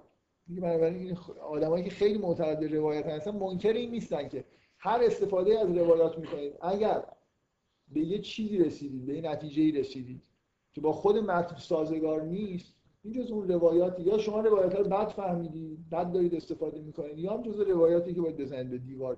خود روایت متواضع یعنی اول اون دفترچه سوم اینو نوشته. نوشته اگر توی این یه چیزی دیدید که دفترچه اول مخالف بود اینا رو آره مثلا اشتباه چاپیه مثلا در چیزش نکن. بهش توجه نکن. خب برگردیم به من یه خود از خود متن دور شدم. همش دارم بحثای کلی می‌کنم.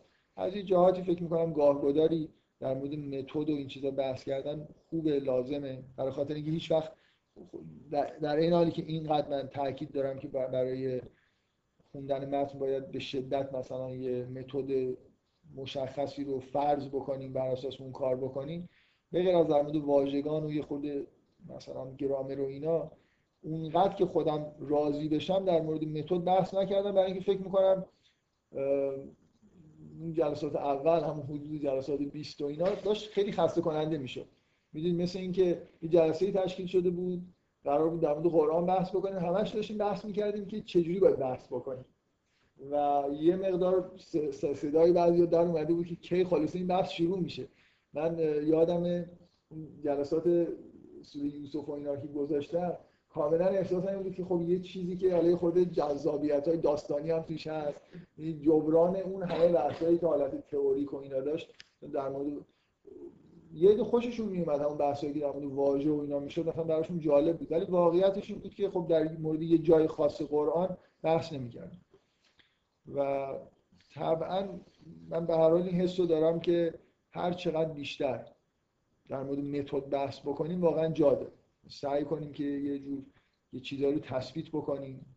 در مورد هر متنی یعنی کلا متن خوندن. همونجوری که در مورد بحث‌های علمی به هر حال این متدای تثبیت شده وجود داره تو هر دانشی که ممکنه کتاب جامعی وجود نداشته باشه ولی آدمایی که تو زمینه کار می‌کنن می‌دونن دارن چه کار می‌کنن و خوب و بد حرفاشون یه جوری با این چه ملاکایی می‌تونن با هم دیگه مقایسه بکنن. مثلا به هر حال توی فیزیک کسی شک نداره که آزمایشی که قراره در سرن انجام بشه می‌تونه مدل استاندارد رو رد بکنه. طرفدار مدل استاندارد اونقدر آدمای آدمایی نیستن که مثلا به اصطلاح دب در بیارن بگن که خب وایسن ببینن نتیجه بگن نه این مثلا اینجوری. قبول دارن که اگه این آزمایش داده ها این شد مدل استاندارد رد شده. ما در مورد متن تا جایی ممکن باید به همچین حالتی نزدیک بشیم. این یعنی اگه من این همه حرف زدم در مورد مثلا سوره مریم شما یه آیه رو واقعا آوردید واژه هاشو با همون متدی که ما تضمین کردیم که ازش استفاده می‌کنیم معنیشو در آوردید و اون آیه مثلا فرض به کل یه چیزی مخالف با این چیزی که من داشتم می‌گفتم و داره میگه من باید قبول بکنم که حرفم رد شد. نه اینکه هی مثلا حالا بپیچونم بگم نمی‌دونم اینجوری سعی کنم آزمون پذیری و به اصطلاح پوپر ابطال پذیری چیز خوبیه. یعنی مثلا ببینید حرفای از این چیزای فلسفه علم بخوام استفاده بکنم. حرفای تیپ این حرفایی که میگن مثلا سوره مریم در مورد چیه سوره مریم در مورد توحید و تقواست اینا ابطال ناپذیرن شما چه جوری ممکنه شما بگید که این خب معلومه دیگه در مورد توحید و تقواست دیگه برای همه سوره قرآن در مورد توحید و تقوا هستن تا حدودی. اینکه پوپر ایدش اینه که ابطال پذیری و در معرض خطر بودن یه تئوری در اثر آزمون در واقع آزمون پذیریش نشانه اینفورمیشنیه که توش وجود داره. هر چقدر اینفورمیشن توی یه مدل بیشتر باشه این آزمون پذیرتر میشه. مثلا شما اگه بگید که روزهای دوشنبه در لندن باران میباره این تئوری شما به شدت در معرض ابطاله. چرا؟ برای خاطر اینکه اینفورمیشن خیلی زیادی توش هست. داره یه چیز بسیار بسیار عظیمی رو در واقع پیش بینی می‌کنه برای شما. اگه درست باشه مثلا به دلایل علمی واقعا دوشنبه ها در لندن همیشه بارون بیاد خیلی حرف بزرگی شنیدید. باید کلی مثلا خوشحال باشید دا... چقدر دانش گیر آوردید در مورد هواشناسی مثلا انگلستان. لندن دوشنبه همیشه بارون میاد. یا مثلا یه پیش بینی دیگه اینه که همیشه کریسمس برف میباره. حالا می‌تونیم این همین چند روز دیگه آزمونش رو ببینیم آیا درست هست. بله؟ آره آره نه نیمکره جنوبی نه در جایی مسیحی ها هستن. حالا افراد جایی که افراد مؤمن وجود داره. شوخی حالا بیاد یه نفر به جای اینکه بگید دوشنبه در لندن بگه بالاخره در لندن باران خواهد بارید. خب این هیچ وقت رد نمیشه با هیچ شما 100 سالم بگذره میگه که خب حالا وایسا باز من گفتم باران خواهد. دقیقا نشون دهنده چیه؟ این حرفش information توش نیست. یعنی نسبت به همه اتفاقایی که در آینده میفته کاملا یه جور بی‌تفاوته. گفتن این که فلان سوره در مورد توحیده قبول کن همینجوریه دیگه. من اگه بگم این آیه کجاش در مورد توحیده؟ میگه خب به هر حال پیغم... مثلا در مورد پیغمبریه. پیغمبر رو چی می‌گفتن؟ پیغمبر رو دعوت به توحید می‌کردن. در یه جورایی مربوط به توحید میشه. هر چیزی رو میشه به خیلی کلی حرف بزنید اینفورمیشن توی حرفتون نیست. وقتی آزمون پذیر نیست. اینکه من میگم متد بذاریم یعنی اینکه سعی کنیم تا جای ممکن شما وقتی تفسیر ارائه می‌دید یه کسی راه باز بذارید در اینکه کسی بیاد متد شما رو در واقع عمل بکنه و رد کنه حرفاتون. بگه این آیه در اون سوره طبق مثلا روش خودت معنیش این میشه و با این چیزی که تو اینجا داری میگی مثلا ابن عربی بپذیره یه چیزی رو برای واژه شناسی بعد ببینیم خلاص این ادعایی که این عصای موسی منظور عصا نیست اسیانه این چیزش چیه؟ چقدر, چقدر در واقع می‌تونه درست باشه؟ اگه می‌خوایم از این آیه مثلا اینو استنتاج بکنیم که اینجا مفهوم عصا عصای تو دستش نیست اسیان یا حالا به هر یه جوری ربطش بدیم به اسیان من دفعه قبل روی این تاکید کردم که فکر می‌کنم یه جور هنر خوندن متن یا هنر فهمیدن به طور کلی واقعا اینه که شما تا جای ممکن این حس رسیدن به آخر رو توی حالت تعلیق نگه یعنی همونطوری که الان توی science برای ما الگوی خوبی وجود داره که به جای اینکه فوری مثلا یه یه بار این اشتباه تو science پیش اومد. در دوران نیوتون تا دوران مثلا نسبیت انیشتن شاید. واقعا یه جوری احساسشون این بود که همه چیز رو فهمیدن. الان هیچ فیزیکدانی احساسش نیست همه چیز فهمیدن ولی خوبه که آدم یه جوری این حس رسیدن به یه چیز نهایی رو تو خودش تو حالت تعلیق نگه داره. در این حالی که ناامید نمیشه واقعا قبول داشته باشه که حرفایی که داره می‌زنه یه بخش کوچیکی از مثلا فکر می‌کنم یه آدمی که به قرآن ایمان داره راحت براش اینجوری فکر کردن این چیزی که من گفتم چیز کوچیکی در واقع گفتم. من خیلی چیزا مونده که من نفهمیدم. خیلی چیزا رو ممکنه تا حدود اشتباه گفته باشم. آرزو داشته باشم. یه نفر بیاد چیزی اضافه بکنه یا حتی قسمتایش رو عوض بکنه. و من ببینم حرف بهتری داره می‌زنه. هم حرفش جالبتره هم با متن مثلا سازگارتره. بنابراین فکر می‌کنم به جای اینکه خیلی دوگ در واقع برخورد بکنیم با چیزایی که شنیدیم یا چیزایی که به ذهن خودمون رسیده هر چقدر بیشتر خودتون تو حالت تعلیق بتونید نگه دارید که مدام در واقع هر بار که مثلا متن می‌خونید دنبال این بگردید که یه جاهایی که ذهنیتتون ببینید در واقع اتفاقی که میفته اینه شما وقتی یه متن و جهان رو هر چیزی رو فهمیدید فهمتون به شما یه چیزی می... من باور کنید با اینکه خب بارها قرآن خوندم گاهی میشه یه آیه می‌خونم انگار به نظرم میاد این یه جوری مثلا با فهم کلی که تا حالا داشته خیلی سازگار نیست. یعنی این فکر می‌کنم این آیه اینجوری نباید. اگه, من درست دارم فکر می‌کنم این واژه نباید اینجا قرار می‌گرفت. این آیه نباید اینجوری مثلا بیان می‌شد. اگه آدم با خودش رو راست باشه هر چقدر هم متن خوب بفهمید یه فکتایی وجود داره که کاملا منطبق نیست با فهم شما. و خوبه که اینو تو ذهنتون باشه. واقعا اینو بارها برام پیش اومده که یه جاهایی رو مطمئنا احساسم اینه که یا من دارم بد می‌فهمم یعنی اصلا کلا آیه رو بد دارم ترجمهش رو می‌فهمم یا دارم بد فکر می‌کنم با چیزهایی که تو ذهن من سازگار نیست. و به نظر من این هنر رو باید دادن داشته باشه این ناسازگاری رو حفظ کنه. یعنی فوری نیاد مثلا این متن یه جوری خفش بکنه و دیگه اون طرفا رو زیاد مثلا طرفش نره. یه من واقعا شده یه جاهایی از این متن می‌دونستم که همیشه خب برای یه چیزی هست انگار من ناسازگار با ذهنیت من.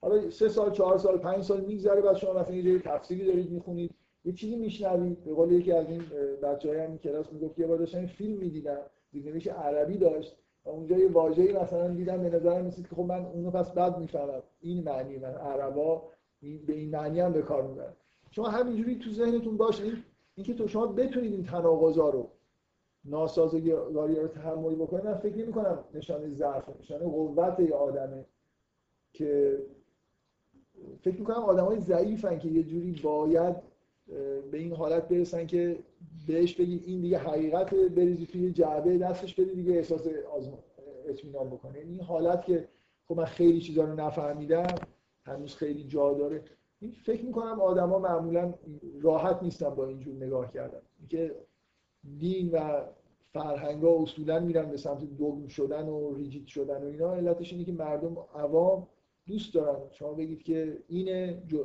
یعنی این اینجور رفتار اقتدارگرایانه که مثلا شما توی روحانیت های همه ادیان می‌بینید به طبع مردم سازگاره.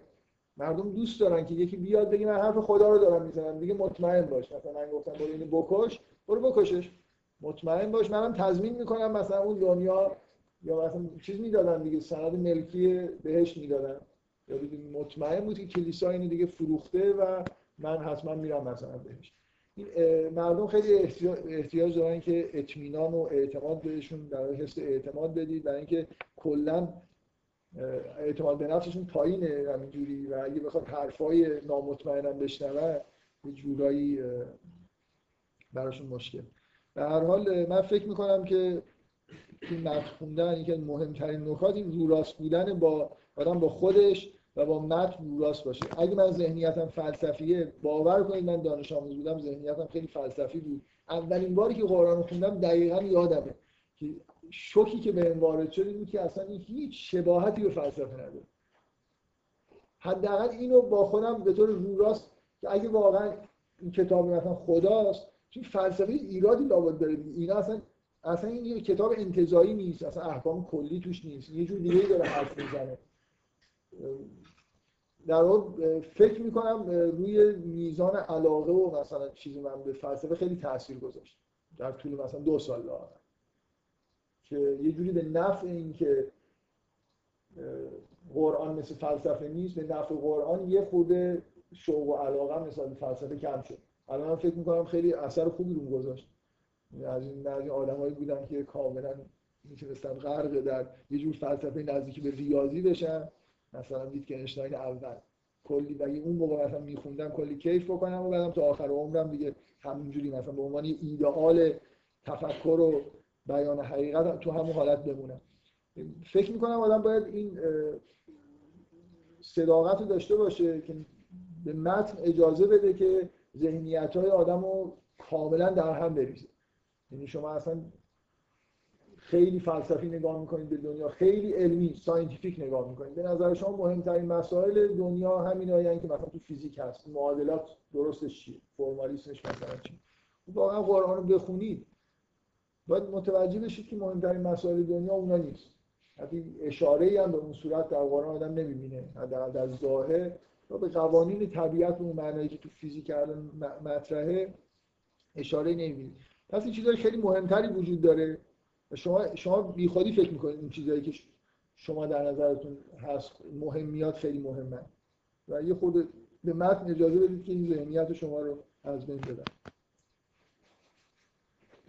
این دقیقا ببخشید این چیزی که من فکر می‌کنم در واقع هم توی گرایش های سنتی نسبت به قرآن و هم تو گرایش های روشنفکرانه نسبت به تفسیر قرآن وجود داره جفتشون این ایراد دارن که به اندازه کافی به قرآن اجازه حرف زدن نمیدن. یعنی گرایش سنتی اینجوری که اصلا یه دگمه های عظیمی تاریخی وجود داره که اینا باید درست در بیان. از احکام گرفته تا عقاید مثلا فرض کنید مربوط به اختلافات فرقه و اینا. این طرف قرآنی که داره می‌خونه هر جور شده شما بعضی از این تفسیرهای شیعی رو بخونید. تمام قرآن در مورد علی همه جاش در یعنی هر سوره شمس و قمر شمس پیغمبر قمر حضرت علی. نه اینجوری که اینجوری عرفانی مثلا بگیم که یه ادعای اینه که خب شما بگید شمس مثلا به عنوان این چیزی که منبع نوره پیامبر مثلا می‌خوره تمثیل خوبی برای پیامبر اینه که شمس و ائمه مثلا مثل قمرن که اون نور رو بعدا منعکس دارن می‌کنه. نه این تفسیرهای این شکلی اینو نمیگن. میگن اینا در واقع چون مثلا اون سنی های فلان فلان شده اونجا بودن و مخالف حضرت علی بودن خدا با راز و رمز. اصلا من... اصلا اینجا منظور خورشید نیست اینجا منظور پیغمبره. مثل دفترچه رمزی وجود داره که خدا با اون مثل این چیزایی که کریپتوگرافی در واقع انجام شده. یعنی یه چیزی اونجا نوشتن ولی منظورشون این نیست. منظور از شمس پیغمبره. قمر رو جای حضرت علی می‌ذارن. همین قرآن اینجوری بخونید یه دفترچه‌های رمزی وجود داره توی تفسیرهای بعضی از تفسیرهای شیعی. که اینا رو خیلی هم ارجاع میدم اینکه ائمه این رمزا رو باز کردن. و اینکه اصلا تمام قرآن همینجوریه این تمام این حرفا این ظاهر رو بذارید کنار. پشتش یه چیزی هست یه رموزی هست که در مورد ائمه داره صحبت میشه در مورد ولایت داره صحبت میشه. کلا توی گرایش سنتی همه فرقه همه گرایش فقهی اینا. یا مثلا گرایش چه می‌دونم تفسیر فلسفی.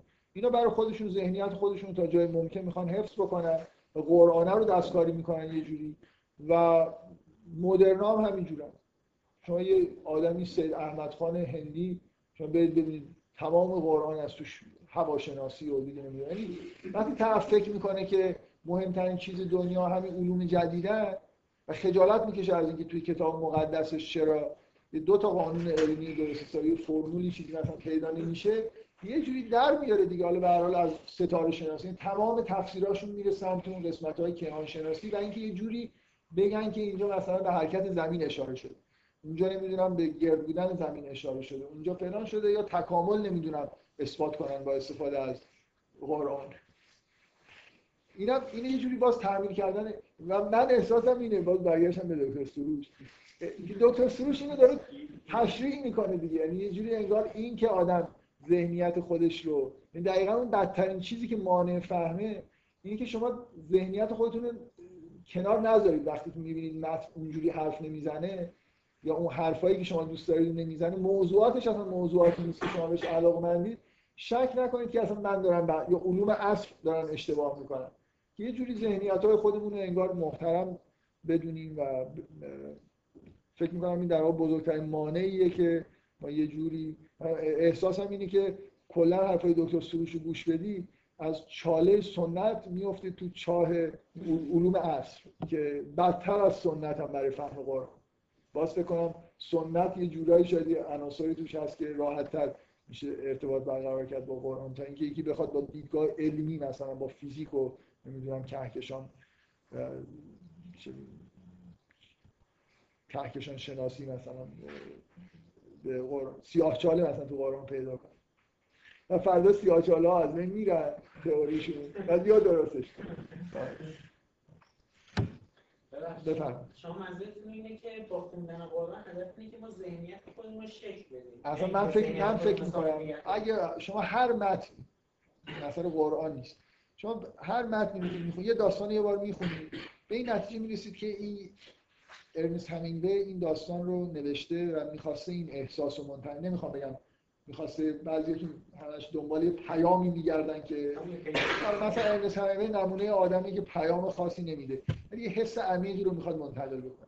می‌خوام بگم حتی در موقعی که شما احساستون اینه که رسیدید به اینکه چه حسی رو می‌خواد منتقل بکنه دفعه دومی که می‌خونید این برداشت اولتون خوب نباشه دور باشه از متن واقعا صادقانه برخورد بکنید متن یه جوری یه بازی در میاره که شما بفهمید که دارید بد می‌فهمید این معلومه اگه این پاراگراف چیکار داره می‌کنه.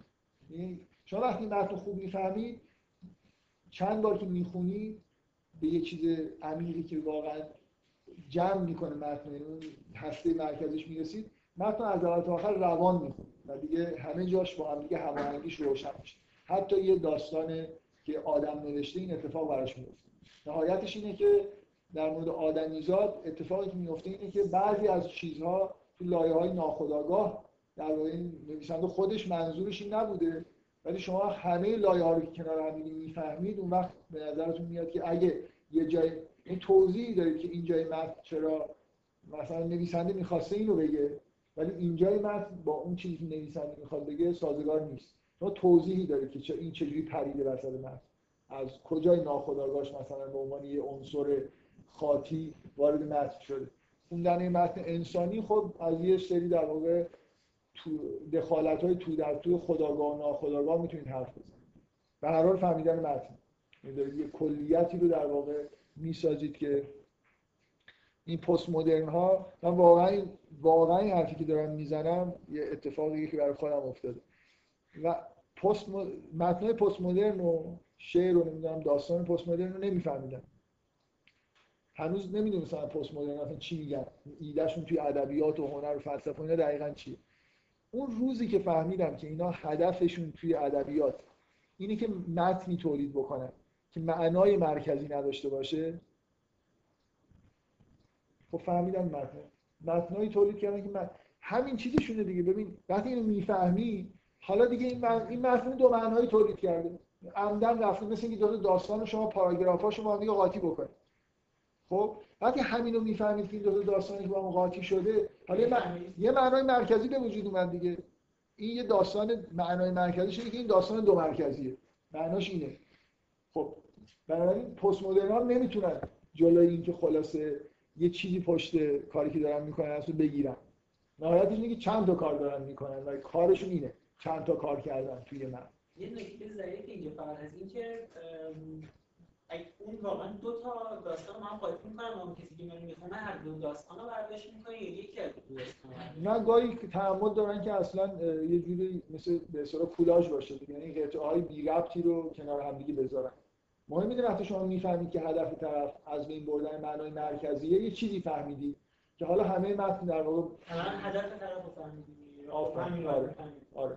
و حالا می‌تونید بگید جاهایی که با هدفش سازگار نیست ناخودآگاهش چجوری دخالت کرده. گاهگداری این داستانایی که طرف فکر می‌کنه که دو تا چیز بی ربط رو به هم دیگه قاطی کرده خیلی هم به هم دیگه ربط دارن. ولی طرف خودش نمی‌دونه. و فهمیدن اینا حالا در واقع فهمیدن متن پست مدرن و به هر حال معنی فهمیدن پست مدرن با فهمیدن مدرن فرق نمی‌کنه.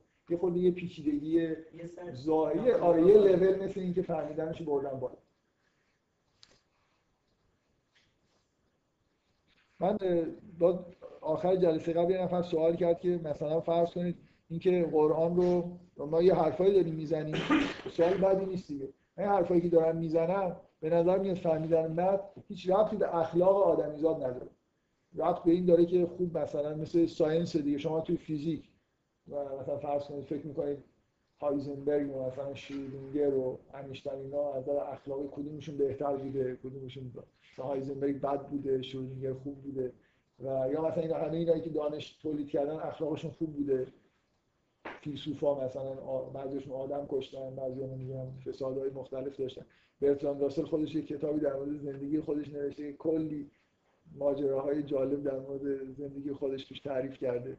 خب به هر حال به نظر میاد اون متن دینی مقدس رو هم داریم به همچین چیزی تبدیل می‌کنیم. پوش بیشتر می‌خواد تا اینکه طهارت مثلا باطنی بخواد. اینجوری واقعا ما داریم این کار می‌کنیم. نه این کارو نمی‌کنیم.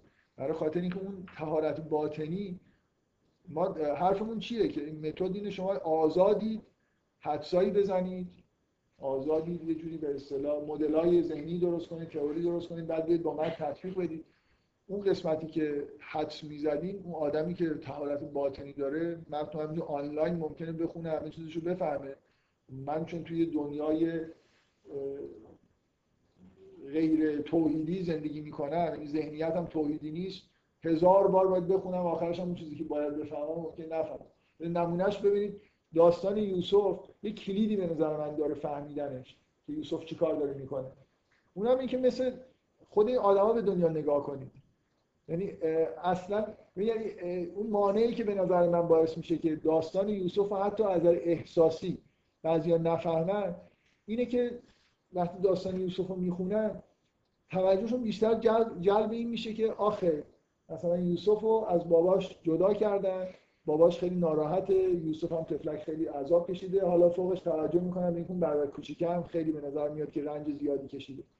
ولی حالا اگه از دیده پیغمبر نگاه کنید اینا که مسئله نیست اینا چیزای دنیاییه.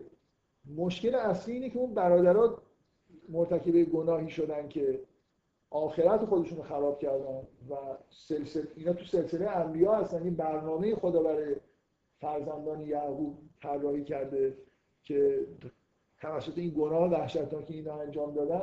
یه جوری اون برنامه انگار داره تحت شعار قرار می‌گیره. برای موضوع اصلی داستان اگه درست نگاه کنی برمیگرده به اینکه چجوری میشه این افتضاح رو در واقع درست کرد. و بعدم شما حدس می‌زنید که یوسف پس چیکار داره می‌کنه؟ چرا بر نمیگرده چرا نمی‌دونم اینجوری می‌کنه؟ چرا اینا رو میفرسته؟ برادرها رو میاره ببین من می‌خوام طهارت باطن کجا به درد می‌خوره؟ شما اگه جهان بینیتون آدمی که خیلی دنیا رو دوست داره خیلی به همین عواطف روزمره خودش سرگرمه داستان طبعا اونجوری می‌خونه. همش دلش برای یعقوب و یوسف میسوزه و فوش میده به اون برادرها احتمالا. عجب و آخرش هم از دست یوسف عصبانی میشه که اینو چرا اینا رو پدرشون در نیاورد. یعنی ایناست واقعا یعنی وقتی من یه آدمی هستم اخلاقم اینجوریه خودم هم مثلا به یه کسی که به این بدی کرده پوستشو می‌خوام بکنم خود به خود متنم خوب نمی‌فهمم یعنی اصلا ایده های اولیه برای اینکه وارد متن میشم و ندارم. من موقعی که مورد داستان یوسف می‌گفتم چون به نظر میومد خیلی پیچیدگی تو این داستان هست. و یه جوری خیلی با ظرافت اون مفاهیم اصلی داستان داره بیان میشه. یادم نیست یکی دو بار تو کلاس بیرون کلاس از من پرسیدن که آخه چرا اینجوریه. خود پیغمبر واقعا همه این چیزها رو می‌فهمید از این من من یه بار سر کلاس بکنم اینو گفتم. یعنی با اطمینان میشه گفت که پیغمبر آنلاین میفهمیده اصلا. یعنی یعنی وقتی که اینا مینداختن داستان داره فرض کنید حالا وحی سروشی نیست. فرشته اومده و داره به پیغمبر داستان می‌خونه برای پیغمبر.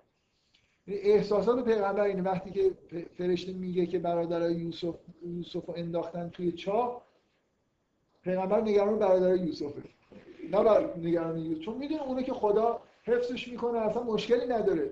همش از الان نگرانیش اینه. برای داستان رو دقیقا خوب داره نگاه می‌کنه. و بعدا هم انتظارش از اینکه یوسف چی بکنه و چی نکنه دقیقا یعنی پیغمبر هم اینجا یوسف بود همین کارا رو می‌کرد. برای همین می‌فهمه. شما باید شبیه پیغمبرها باشید تا قرآن رو بفهمید. اگه نیستیم اصلا بعد یعنی من متدایی که دارم میگم اینه که وقتی چیزی رو فهمیدید چجوری بیان بکنیم؟ مثل اینه که شما انیشتن به هر حال یه جوری یه آدمی بود که شهود خیلی خوبی داشت که تئوری خودش رو مثلا کشف کرد. در موقع بیان کردن قواعد بیان رو رعایت می‌کنه. آزم... آز... میگه آزمونی این رد میشه چجوری مثلا تایید میشه هر ولی شما نمی‌تونید بگید که مثلا آدم غیر انیشتن هم اگه متد و بلد بود می‌تونست این کارو بکنه. اینکه اون الهام های اولیه به ذهن کی؟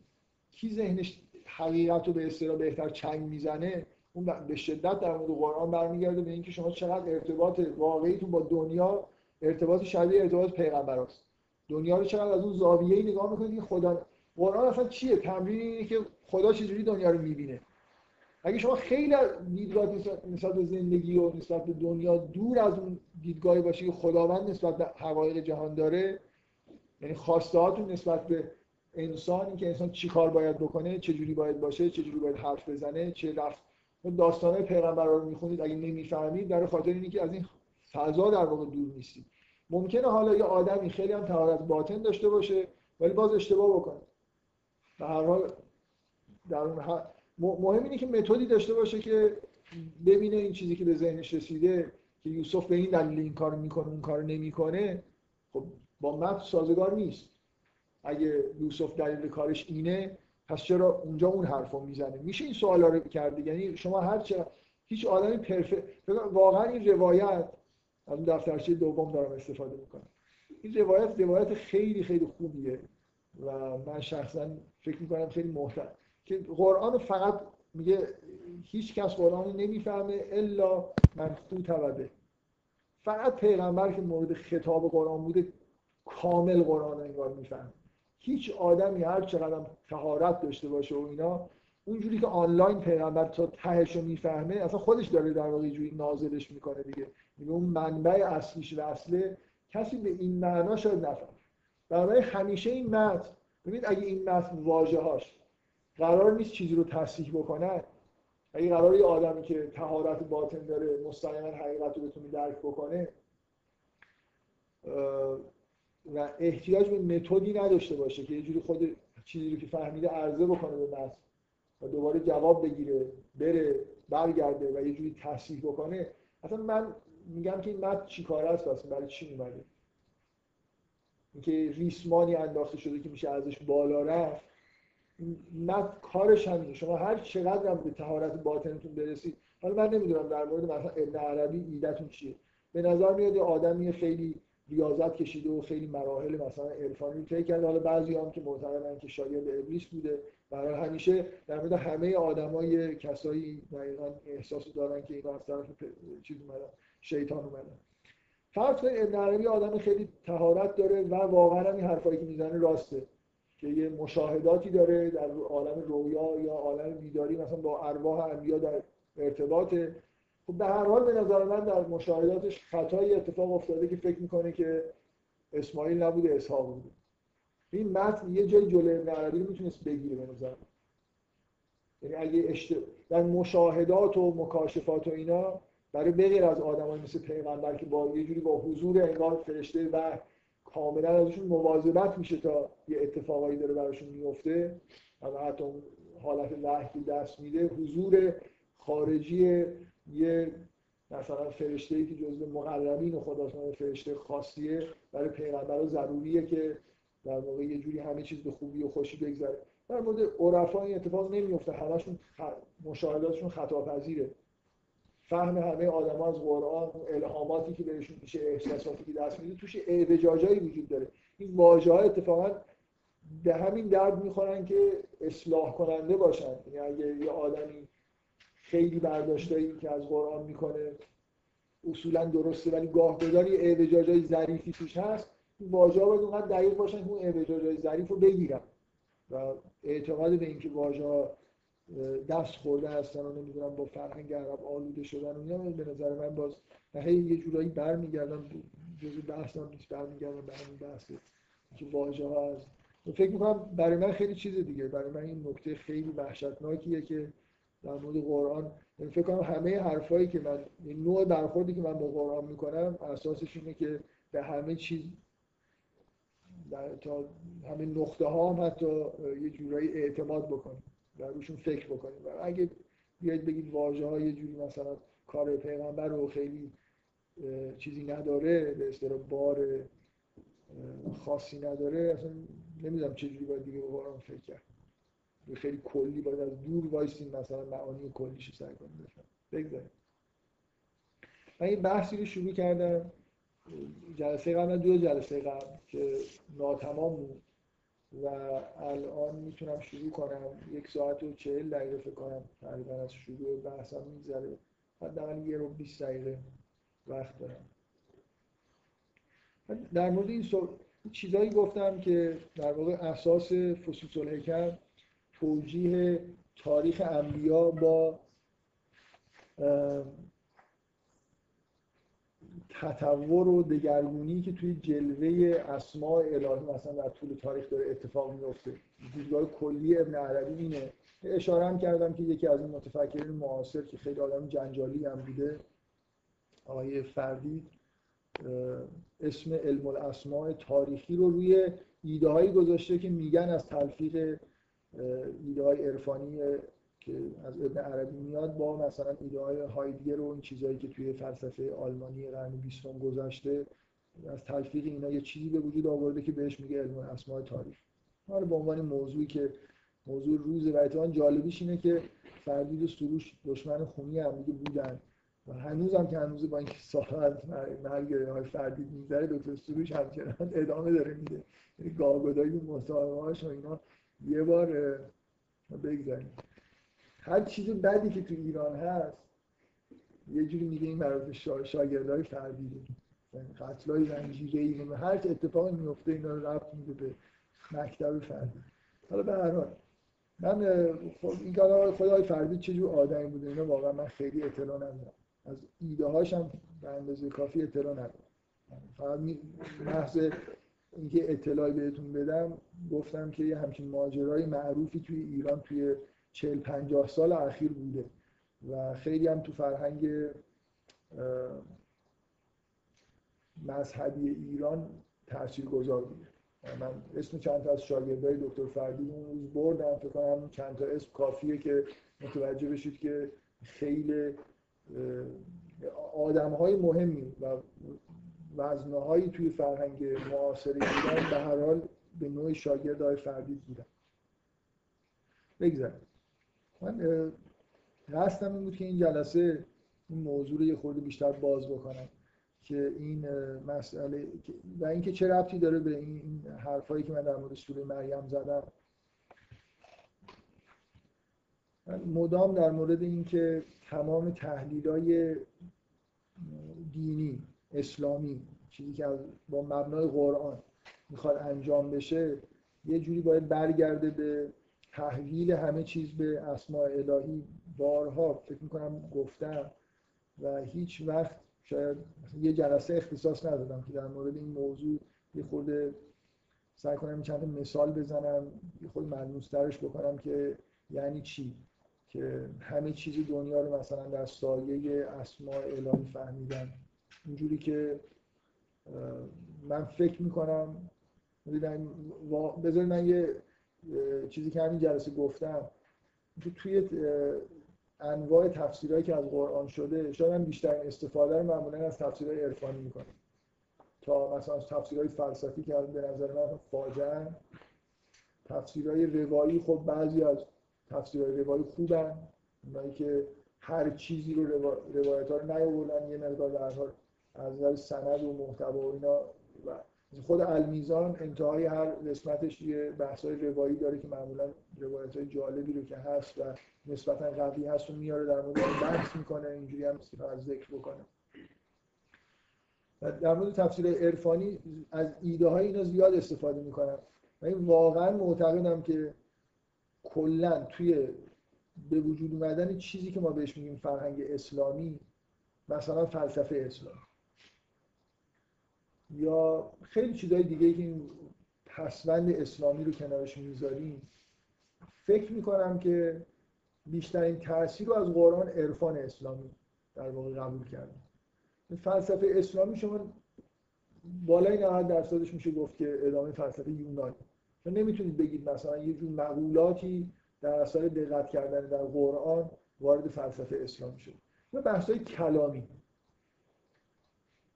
مطمئنا بحث‌های کلامی خیلی بیشتر از بحث‌های فلسفی تحت تاثیر متن و مثلا محتوا ولی باز شما نگاه کنید مثلا بحث جبر و اختیار نمی‌دونم قدیم بودن و حادث بودن و قرآن. چقدر خود این متن آدمو میکشونه به سمت بحث کردن در مورد همچین چیزایی؟ اکثر موضوعات کلامی موضوعاتی هستن که به نظر میاد سوالا از جای دیگه اومدن. ولو اینکه حالا بحثا میره به سمت اینکه قرآن رو دقیق بخونن سوال جواب و بعضی بر اساس قرآن انجام میشه. در این حالی که خب جواب عقلی هم توی کلام میدن ولی به هر حال استناد به قرآن می‌کنن. من یه شاهدی که دارم که عرفان اسلامی بیشتر از هر چیزی تحت هر کدوم از این بحثای چی میگن؟ انواع بخش های فرهنگ که بهش فرهنگ اسلامی میگیم بیشتر تحت تاثیر قرآن قرار گرفته این تأکیدیه که توی عرفان اسلامی اسماء الهی هست. اولا عرفان اسلامی رو مطلقا متمایز می‌کنه از عرفان های دیگه. و اصلا یه همچین چیزی رو در هیچ فرقه عرفانی در هیچ جای دنیا نمی‌بینید که یه جور اهمیت ویژه در نگاه عرفانی به دنیا به اسماء الهی داشته باشه این ویژگی قرآنه. در هیچ متن مقدس دیگه ای هم ما نداریم. این حجم توجه کردن به اسماء الهی تنوع اسماء الهی که در خود قرآن مثلا این آیه هست که اینما تدعو فلما الاسماء الحسنا این اصلا این مثل یه من یه چیزی از دوران خیلی نوجوانی یادمه من از دوره نوجوانی نسبت علامه طباطبایی خیلی ارادت ویژه داشتم هنوزم دارم.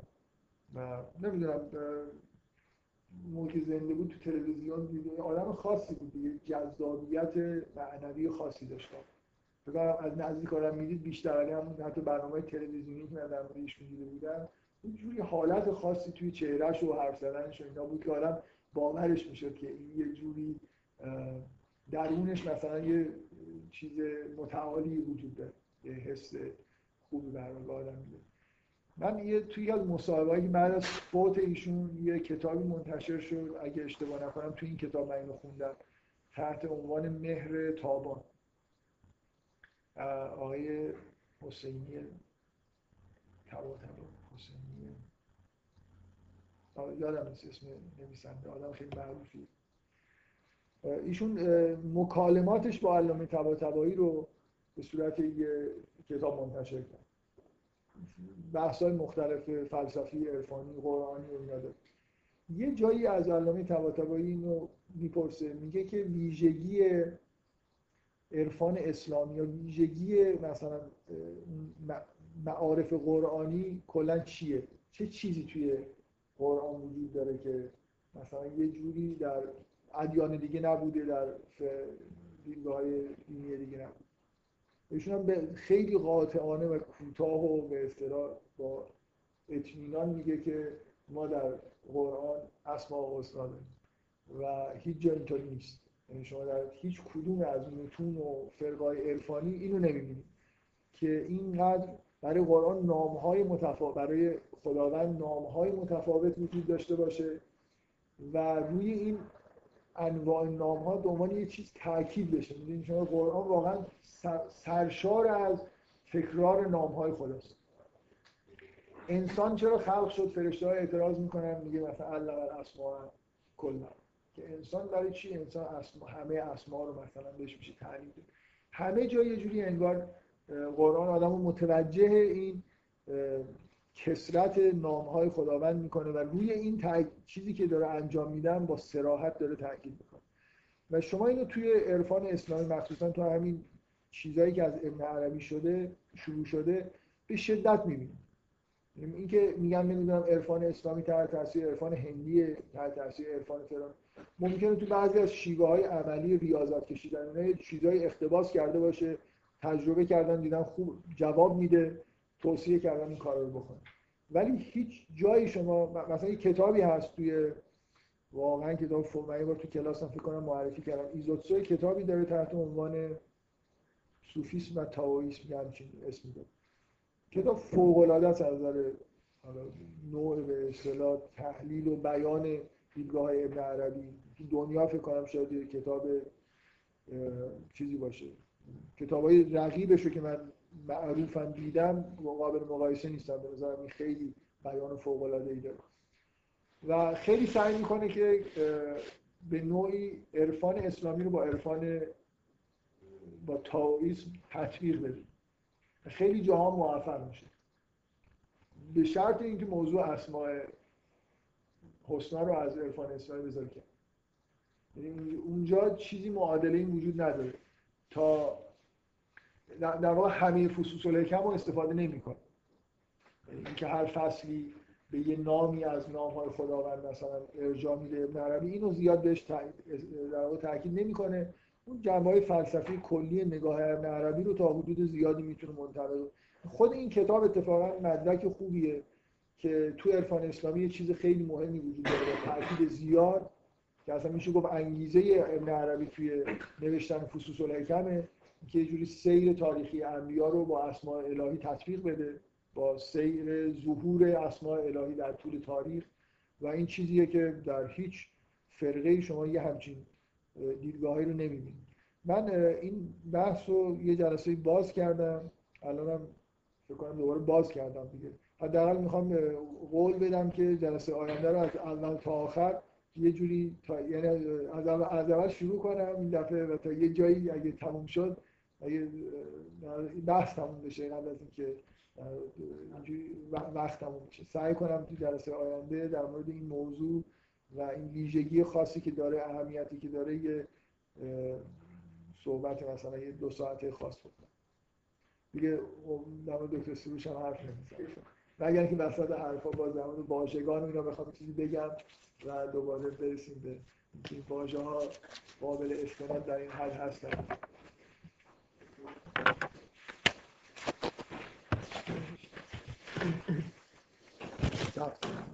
امیدوارم نه این کرد